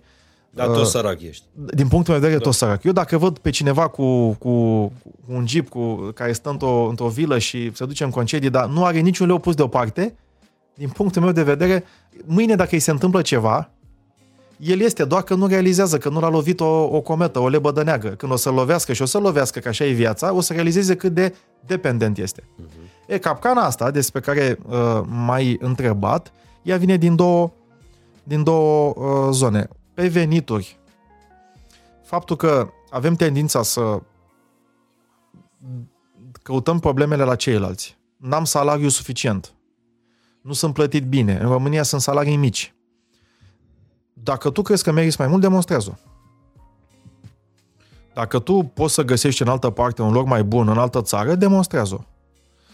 Deci, asumarea responsabilității. La venituri... Sau investește în tine.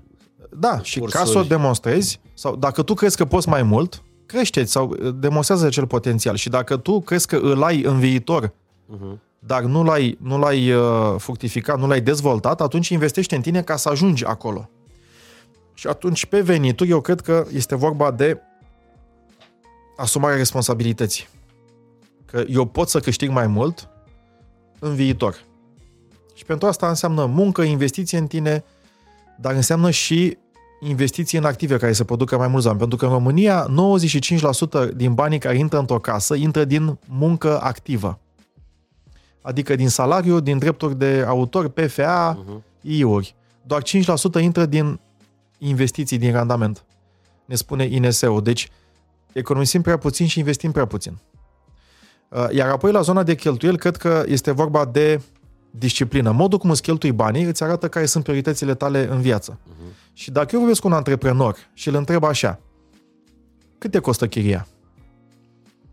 Nu știu, îmi spune antreprenorul. Cât te costă furnizorii? Cât te costă materia primă? Cât te costă salariile? Și îmi zice, nu știu, nu știu, nu știu, nu știu. Acel antreprenor este amator, e haos în afacerea lui și uh, succesul e o dependent 100% de întâmplare, noroc, șansă.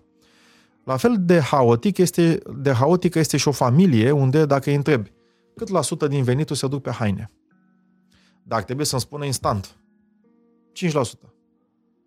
Cât la sută se duce pe sănătate? 3%.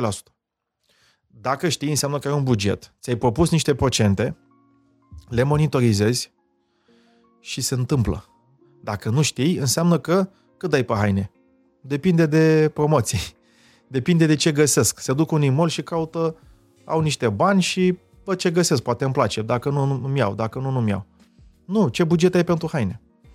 Când ești la început de drum și ai venituri mici, trebuie să fii foarte... Uh, lumea o să zică, macedonii ăștia zgârciți, dar trebuie să fii foarte gospodar cu banii. Bravo! Și să-ți împați mai multe categorii, adică foarte granulat. Adică să zici haine, mâncare, utilități, transport, locuință și să ai coduri pentru fiecare. La haine înseamnă 1, dar trebuie 1 să fie sănătate, 2, mm. educație. Și când faci o plată cu telefonul, o dată pe săptămână durează 5 minute să văd că noi avem cont comun cu soția, intră bani, avem două carduri diferite pe același cont mm-hmm. Și la sfârșit de săptămână ne uităm pe ce am dat bani. Asta e contul de cheltuieli. Da, da. Pentru că 80% pleacă, cum intră banii, pleacă la economii și investiții. Dar 20%, pe măsură ce câștigi mai mult în viață, poți să fii mai relaxat. Nu-ți mai faci 20 de, o legendă cu 20 de componente de cheltuieli. Haine, mâncare, utilități, nu. Zici așa, cum facem noi, de exemplu, da? Acum că uh, uh, ne, ne, ne gândim așa, acel 20% din venitul, cum e împărțit? 5% intră pe cea mai importantă zonă, care înseamnă educație, sănătate, pentru noi și familia noastră, și sunt multe categorii aici. Intră abonament medical, asigurare de sănătate, asigurare de viață, abonament la sală, masaj, tratamente, etc. Tot ce mhm. ține, da? Pe sănătate, ca să dau doar un exemplu. Dar nu mai pun categorie granulată. Zic sănătate și educație. Uh-huh. 5%. După care 5% înseamnă nevoi și aici intră toate. Mâncare, casă, nu mai avem credite pe casă, dar avem niște utilități mai avem din când în când niște mobilă, vedem ceva, înlocuim o canapea, etc. Uh-huh. O altă categorie de 5% înseamnă, să zic așa, uh, recreere, relaxare, tot ce ține de hoteluri, restaurante, concedii, uh, cafenele, mese, uh-huh. da? Și 5% înseamnă buffer. Pentru că dacă veniturile îți cresc, îți pui un buffer și dacă nu e 1, sănătate, educație, dacă nu este 2, nevoi, dacă nu este 3, recreere, și e ceva. Ok, hainele intră în doi, nevoi. Dar câteodată vezi o haină mai deosebită, vrei să ți-o permiți că ți-o iei. Iei din buffer. Iei din buffer. Dar nu mai mult. Și atunci ne încadrăm în 20% din venituri pe aceste patru categorii. La început eram mai stresat, adică mă uitam mult mai granulat. Uh-huh. N-aveam buffer în primul rând. Și doi, eram și singur. tot ceea ce făceam, făceam singur, uh, înainte să, să-mi stabilesc o familie, să mă căsătoresc și era mult mai detaliat, pentru că veniturile erau mai mici și nevoia de economie era mai mare, pentru că ideea este să economisești cât mai mult, cât mai devreme în viață, ca să dai timp banilor să producă uh-huh. pentru tine. Și atunci eram foarte atent. Pe măsură ce veniturile au crescut, nu înseamnă că am cheltuit mai mult. Am cheltuit la fel, dar uh, ca procent în venituri a scăzut. Dar ce înseamnă lux pentru tine? Sau ce, ce înseamnă cheltuială de lux? E bufferul ăla? Exact. Pentru că... Deci nu mai mult de 5%? Depinde acum de ce, de ce obiective ai. Uh-huh. Că noi avem niște obiective atât de mari și ne dorim niște lucruri de la viață antreprenoriale, să investim uh-huh. într-o clinică, îți trebuie multe sute de mii de euro. Uh-huh. Pentru copii să le oferim, poate nu toată lumea zice, bă, să le dau 500 de mii de euro copiilor la majorat. Uh-huh. Poate unii zic, e suficient și 100 de mii. Uh, să muncească și el în viață. Uh, alții nu vreau să stau într-o casă de 600 de mii, vreau să stau într-una de 200 de mii. Deci, în funcție de obiectivele tale, uh-huh. îți vei face o formulă, cum am spus, payment în Excel și se poate vedea ce e variabilă și cum se calculează, care îți dă câte economii trebuie să faci pentru fiecare obiectiv, care în spate are un vis. Lumea greșește că pune toate economiile într-o găleată și investește la fel pentru toate visele, visuri, uh, visele. Dar e greșit pentru că ele au natură diferită, unele sunt cu scadență fixă și trebuie să-i dau bani copiilor la majorat, altele sunt pe termen de 5 ani, 10 ani, 20 de ani. Păi bine, Iancu, dar chiar așa o să zică lumea, uh, nici măcar n-ai ultimul model de iPhone? Ai nu iPhone, am nu? ultimul model de iPhone, într-adevăr, este chiar lovit de, cred că l-am de vreo 5 ani. De 5 ani ai iPhone-ul? Da. Incredibil. Mai bine de 5 ani. Păi da, da, eu acum Și nici zic... măcar nu este al meu, este plătit de compania unde sunt director uh, și mașina la fel pe care o conduc. Și mai ai alt telefon? Nu, e singurul pentru că lucrând în compania aceasta de atâția ani și folosindu-l de atât de mult timp s-a Așa. identificat cu cel personal. Dar, uh, inclusiv la companie, noi schimbăm telefonul dată la 5 ani. Ne permitem să o facem mai des, dar avem și alte priorități să investim în business și Așa. în dezvoltare, avem bugete și familiile cred că ar trebui să aibă bugete și priorități și să nu-și ia ultimul iPhone, că nu mă pricep, recunosc, dar poate un model schimbat anual, nu știu cât de mult progres aduce, poate o cameră îmbunătățită. Ține bateria mai mult.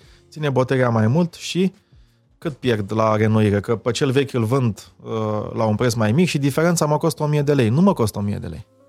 Mă costă 8000 de lei. Pentru că în 30 de ani orice leu poate fi crescut de 8 ori.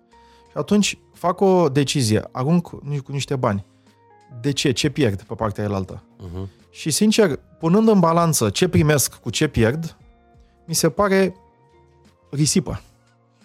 Uh, lux în sensul de risipă. Lux poate fi și ultimul iPhone pe care tu nu ți-l permiți, uh-huh. pentru că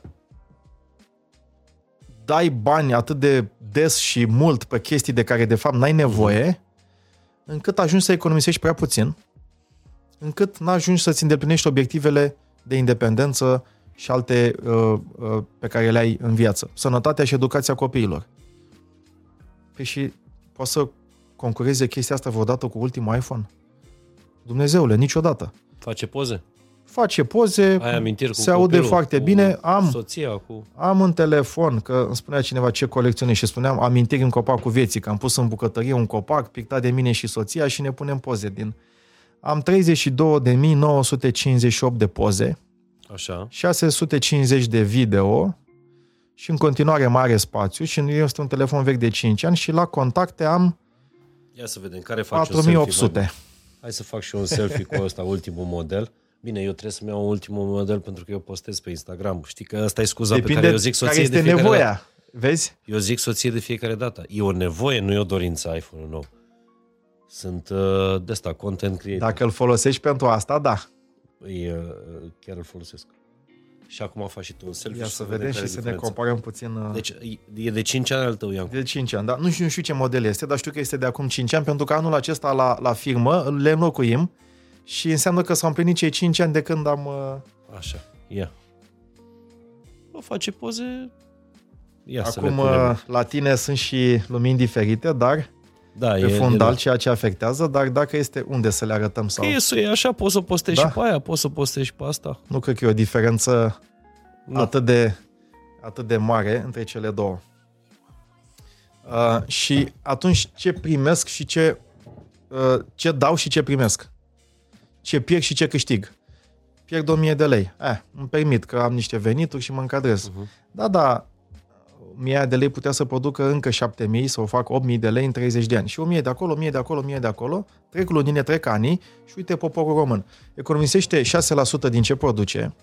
Casa în care stau oamenii în România reprezintă 77% din avuția lor, când ar trebui să reprezinte 33%, o treime.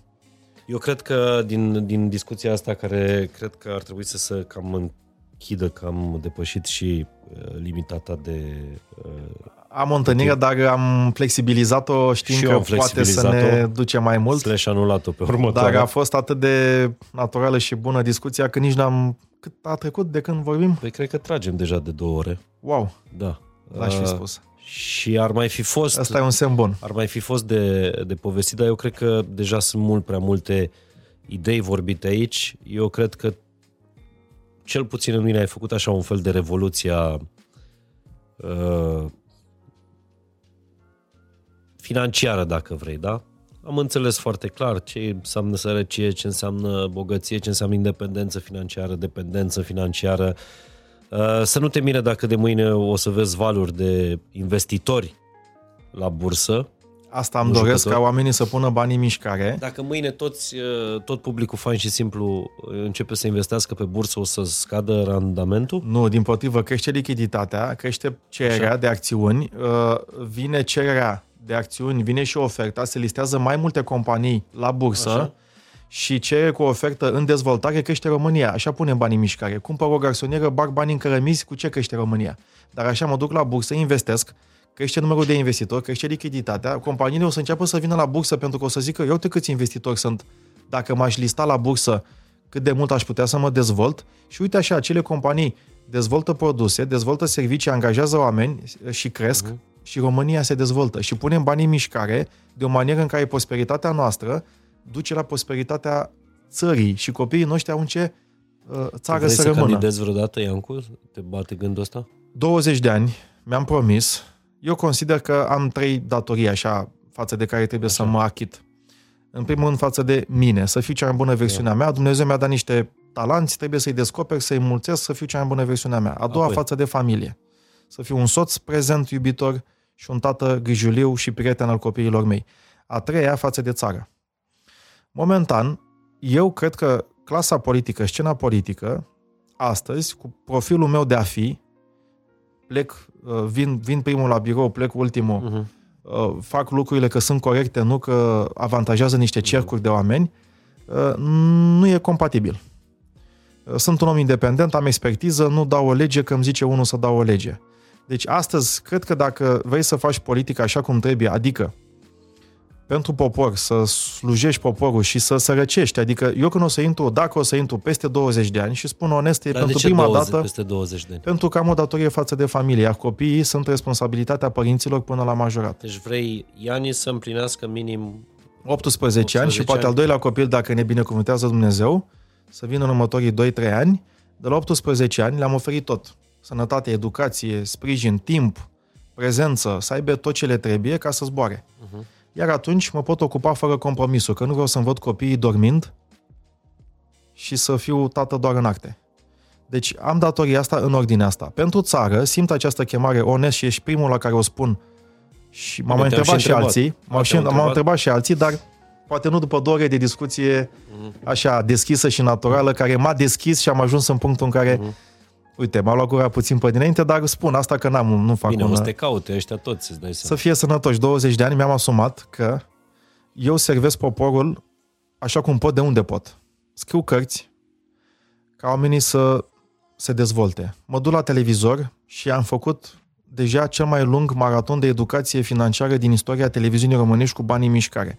De 2 ani și jumătate avem 3500 de minute de educație financiară gratuită Iată. arhivată online pe site-ul uh, Digi24 pentru toți, gratuit. Uh, uh, Mă duc la conferințe an de an, cred că sunt uh, zeci, dacă nu, da, într-un an sunt zeci, la care adunat, probabil că sunt zeci de mii de oameni care mă ascultă, vin la tine și dau curs tuturor celor care îmi oferă expunere și vizibilitate să mă arăt cum gândesc, ce cred, care sunt argumentele și ce fac nu vorbesc una, fac alta, ca oamenii, până la urmă, nu dau eu uh, în sensul de sfaturi sau faceți așa. Sper eu că măcar oamenii au înțeles de ce fac eu așa, care sunt argumentele mele, cum văd eu viața. Sper eu că măcar oamenii au rămas cu niște întrebări la care acasă, în familie, să discute împreună. Domne, noi ce obiective avem în viață? Noi, care este visul nostru sau vis, visele noastre? Care sunt? Noi vrem să fim independenți? Noi ce vrem pentru copiii noștri? Să înceapă să-și facă tailor fit, customizat, fiecare în familia lui, propria strategie. Nu vreau să le ofer decât niște undițe, nu sunt perfecte pentru toți. Scopul meu nu e că la început mi-a spus cineva la televiziune trebuie să zâmbești, să faci oamenii să se simtă bine eu nu sunt, uh, n-am așa poate un simț al umorului sau nu sunt neapărat o prezență... Cred că e mai mult decât a, ai face pe oameni să se simtă bine. Asta am crezut și eu că e esența carierei uh, publice. Eu cred că lumea trebuie să rămână cu ceva. Asta e. Și... Ca râs, că e mai bogat intelectual, că e mai bogat uh, spiritual, dar să rămână cu ceva. Să le lași ceva, da. Și am zis că la multe conferințe lumea zice că le arăt lucruri și se gândesc la ele și nu se simte neapărat bine, pentru că probabil pun în oglindă ce au făcut până atunci, că poate știu da. eu, n-au investit sau așa, și le zic scopul este atins. Cum mă, tu ai venit aici ca să mă faci să mă simt prost? Da, decât să vin să te faci să te simți bine, să râzi, hi, hi, hi, ha, ha, ha, și după aia să nu rămâi cu nimica, mai bine vin, te fac să te simți prost, dar de mâine schimb ceva. Pentru că conștientizarea duce la schimbare care duce la progres. Și scopul meu nu, e, nu vreau neapărat să, ca oamenii să se facă, să se simtă bine sau prost, Scopul meu e să fie mai aproape de independență financiară, să pună banii în mișcare, să progreseze și să aibă echilibru în cele șapte laturi foarte importante ale vieții, carieră, familie, uh, fizic, intelectual, financiar, spiritual și social. Pentru că asta ar trebui să îi facă echilibrat și mai aproape de fericire. Și dacă am făcut chestia asta și lumea consideră că timp de 20 de ani le-am adus bine în viață, poate la un moment dat, dar după 20 de ani, să mă gândesc și la o carieră politică în care să pierd milioane, nu să fac milioane, și în care să servesc cât mai mulți români, oameni, nu contează, care sunt în România, nu să servesc câteva cercuri de, de interese. Până atunci, dacă va fi sincer, rămâne de văzut, pentru că și societatea trebuie să fie pregătită pentru astfel de, uh, știu eu, dacă vrei, Mihai, revoluție. Exact. Îți mulțumesc mult de tot. Iancu, ar mai fi fost niște, niște întrebări, dar cred că e frumos, e frumos finalul ăsta și dacă uh, această conversație reușește să vă pună în mișcare ca să puneți banii în mișcare, înseamnă că am investit două ore atins, cu folos. Mi-am atins scopul. De cele mai multe ori, uh, când lumea mă oprește și îmi vorbește despre fain și simplu, îmi vorbește la modul m-a ajutat să trec peste. Uh, m-a ajutat să fiu mai bun. Uh, dacă peste câtva timp o să mă opriți și o să-mi vorbiți despre episodul cu Iancu Guda și să-mi spuneți m-a ajutat să-mi schimb dezordinea financiară, înseamnă că uh, scopul meu este, este atins. Mulțumesc pentru misiune, vă mulțumesc vouă tuturor și îți mulțumesc, Iancu, mulțumesc pentru o, o super mulțumesc conversație. Și eu. Și pe final, wow. uh, nu vreau să pleci cu mâna, mâna goală, știu că nu e o investiție, e doar o, o amintire pe care să o pui în copacul tău cu amintiri uh, de la partenerul nostru Beciu Domnesc, Mândria Podgorilor Moldovei. Ai aici. Este un cadou foarte frumos și de care, de care să ne bucurăm în familie uh, Pentru soție la un mai pahar bun de asta. vin uh, și să ne uităm la ceea ce am realizat.